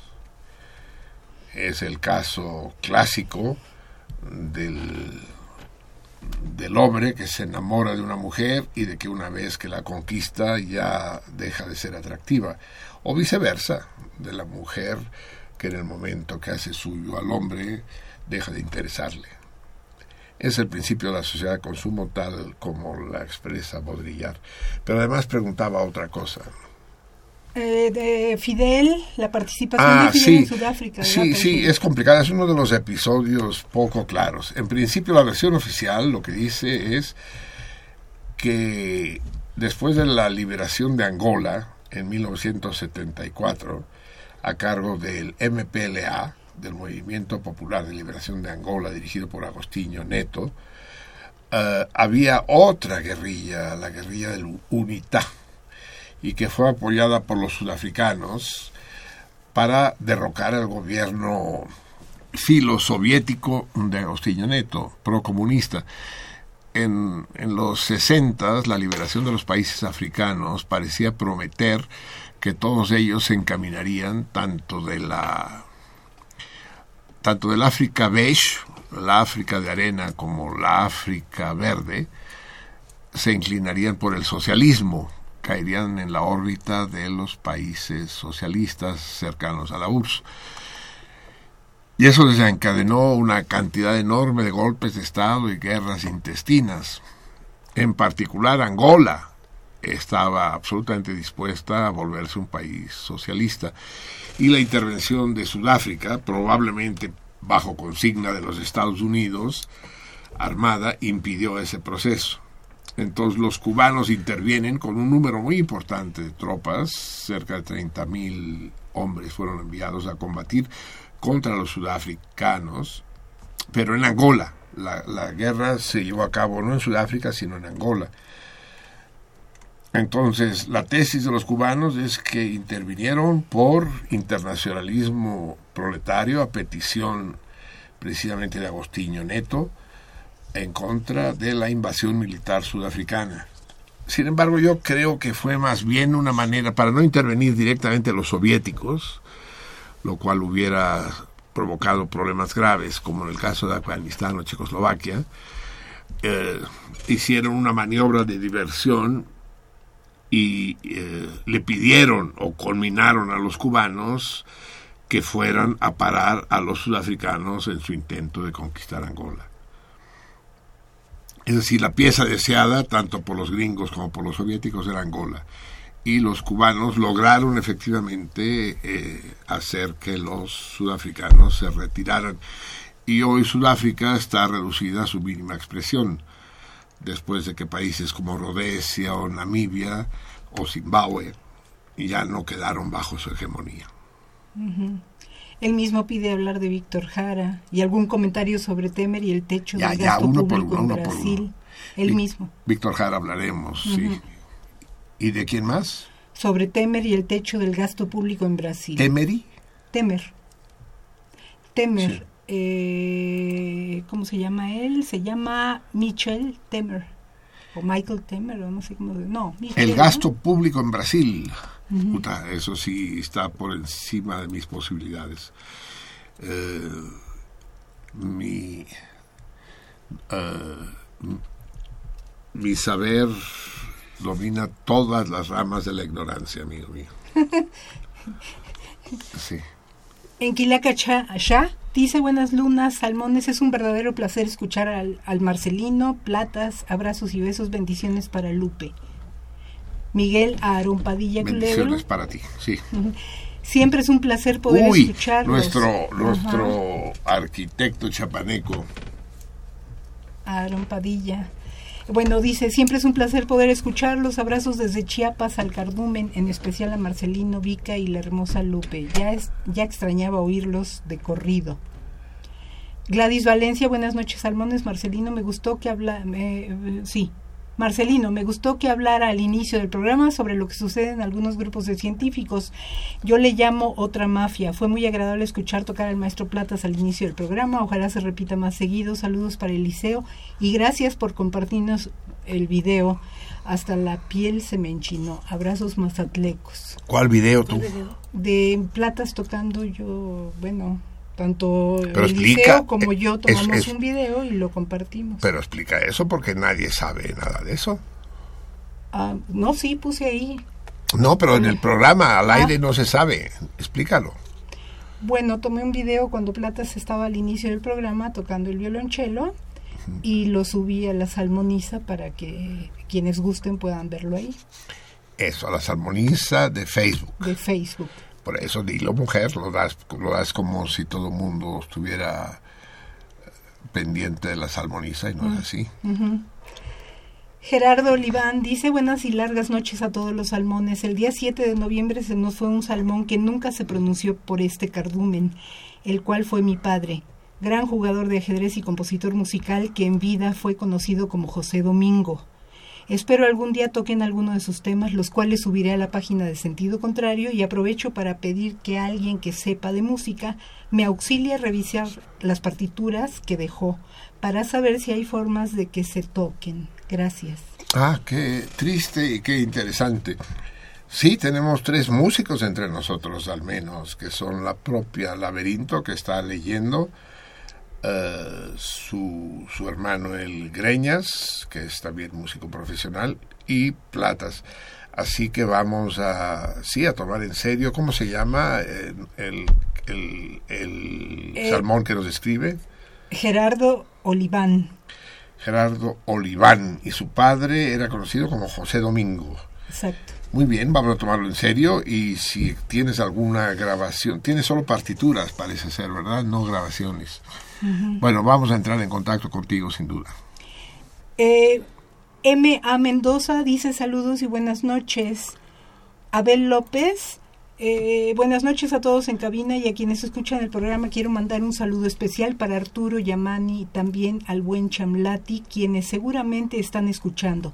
El saludo va desde Plant City, Florida o Florida, y un abrazo fuerte a todos. Gracias. ¿Desde dónde? ¿En Florida? ¿Plant City? Plant City. Plants. Plant City. Plant City, como planta. Ujú. Plant City. No, no, no, nos escuchan los gusanos en Florida, tú. A lo mejor no, no solo hay gusanos en Florida, ¿verdad? Pero vaya, también nos añadimos al, al saludo al Chamblati y a quién más? A este, a Yamani, Arturo Yamani. Arturo Yamani. Muy bien. Contestan al torito Va un César abrazo Berlanga, colectivo, sí. César Berlanga y Eva Luisa. Muy bien. Entonces, amigos míos, yo pensaba leer, a, pesar de la ausencia de de la ausencia de platas. ¿Dónde están los toritos, Fernando? No, ¿dónde? Así no te entiendo, mi hijo, por el amor de Dios. Quedamos que los conservabas tú. Ah, no, no me hagas bolas, cabrón. Entonces, tenemos eh, seis toritos correctos, siete, ocho, nueve. Son ustedes unas fieras, querido. Es que yo estaba poniendo aquí los incorrectos, entonces ya se traspapelaron. Ya, ya los separé. Contestan correctamente. Ágata, tal cual, será un problema porque esta Ágata eh, es de Twitter, ¿no? Sí, mismo. Sí, bueno, entonces a través de Twitter te contactaremos y sales afortunada. Primero digamos la respuesta. Obviamente es eh, la actriz es Olivia de Havilland que juega un papel, ahorita no me acuerdo el nombre del personaje en esta película, considerado el primer largometraje a colores jamás filmado, lo que el viento se llevó que incluso para que salieran bien pintaron de verde los árboles para que se vea que fue para que se viera que eran verdes de veras lo que el viento se llevó este drama durante la guerra de secesión en Estados Unidos. Olivia de Havilland de la que se enamoró el indio Fernández. Y resulta que el indio era el cacique el caudillo de toda una zona en el poniente de Coyoacán eh, junto a los viveros, donde está actualmente su casa de piedra volcánica, y construyó la calle a la que le puso Dulce Olivia. Los responsables de la eh, nomenclatura de las calles les pareció que era Dulce Oliva y durante mucho tiempo las placas dijeron Dulce Oliva. Alguien les llamó la atención y creo que ahora, no sé si todas, pero la mayoría dicen Dulce Olivia, refiriéndose a Olivia de Havilland. Esa calle, puesto que la construyó por sus pistolas el bronco del indio Fernández, eh, fue continuada por el regente que no se andaba con chiquitas, eh, Emilio P. Uruchurtu, y como no tenía permiso eh, para andar construyendo calles, la continuó y le partió la casa en dos al Indio Fernández, y ahí está la casa Indio Fernández. Cuando pasen ustedes por la calle de Zaragoza, la verán partida en dos pedazos. Así que esta es la respuesta correcta. Olivia de Havilland y o Dulce Olivia, el nombre de la calle. Contestan correctamente Ágata en Twitter, Oscar Ramírez, el querido Oscar Ramírez, que dice perfecto su respuesta, César Velázquez, Paco Loreña, el querido Paco, Carlos A. ¿Esta de dónde será esta llamada? ¿Es de Twitter? ¿Es de Facebook? No, de teléfono. Ah, y viene el teléfono, perdón. Sí, sí, aquí viene, sí. Carlos A. eh, Jesús. Ah, no, Julia Leticia Méndez Nava contesta perfectamente. Eva Luisa contesta en Facebook. Y me lleva la chingada el pinche César también, carajo. No, que no sabes, yo lo puse para que tú no supieras, cabrón. El personaje en lo que el viento se llevó. Ah, sí, Olivia de Havilland, perfecto. Hace el personaje de Melanie Hamilton, ¿no? Es la chava de la casa de los patrones, ¿no? La hermana, creo. En fin, ya lo discutiremos, que tenemos el tiempo encima. Así pues, uno de ellos, son como 10 o 12 respuestas correctas, eh, se llevará ah, la cerámica de nuestro querido amigo Díaz de Cosío. Vamos a escoger la respuesta ganadora entre todas ellas. Las, como son de tamaño distinto, no las puedo barajear como si fueran cartas de juego y lo hago debajo de la mesa. A ver, mire, usted misma escoja una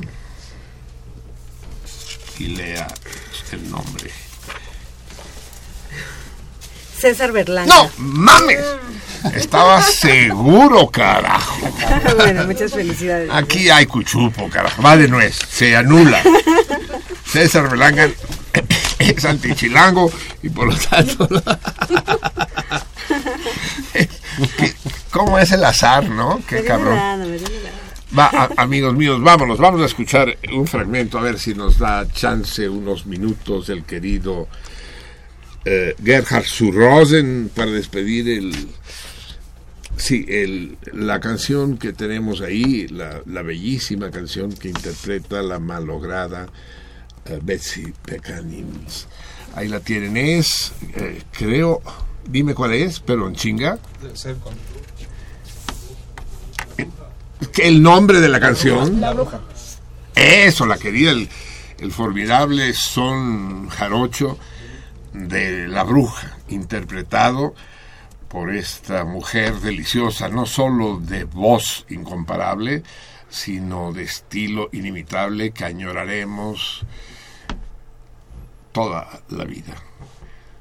Escuchémosla cantar en su estilo inconfundible, La Bruja. Amigos míos, salmones queridos, nos vamos otra vez y otra vez regresaremos. Que la vida sea esto, las idas y los regresos. Y que la semana que se inicia de martes a martes sea para ustedes pródiga y entusiasmante. Los esperamos aquí la próxima semana, ya en vísperas de Navidad. Felicidades, salmones, amigos.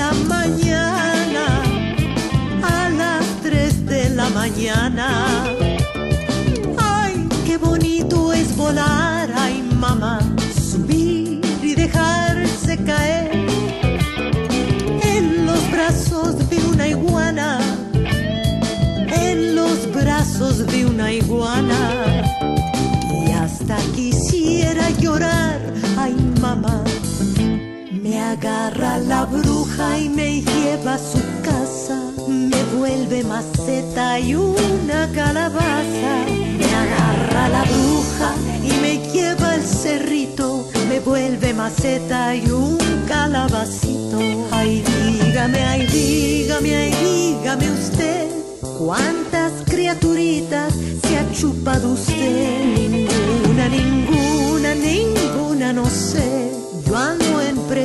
millones de chus.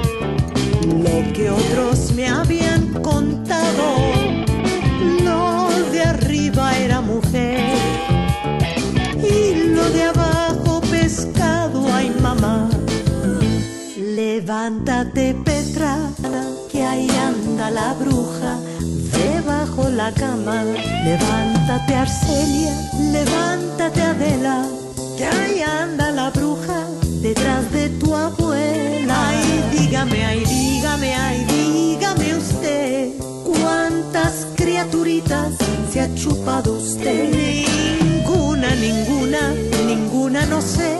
Yo ando en pretensiones de chuparme usted.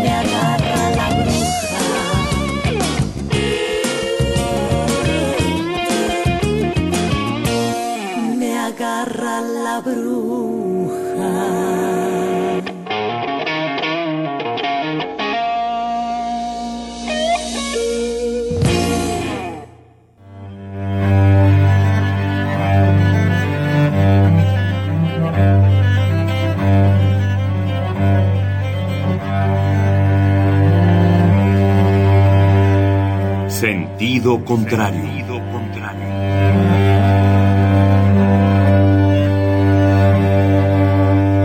El Museo Universitario del Chopo presenta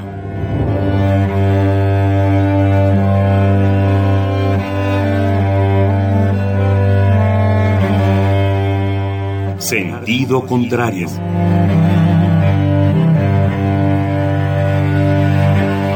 Una emisión de Marcelino Perelló. Producida para Radio UNAM, con la participación de Javier Platas.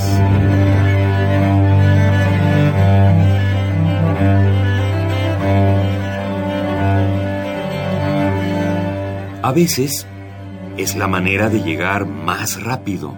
A veces, a veces es la única manera de llegar. A menudo es la manera de no llegar. Y pese a todo, casi siempre es lo único que tiene sentido.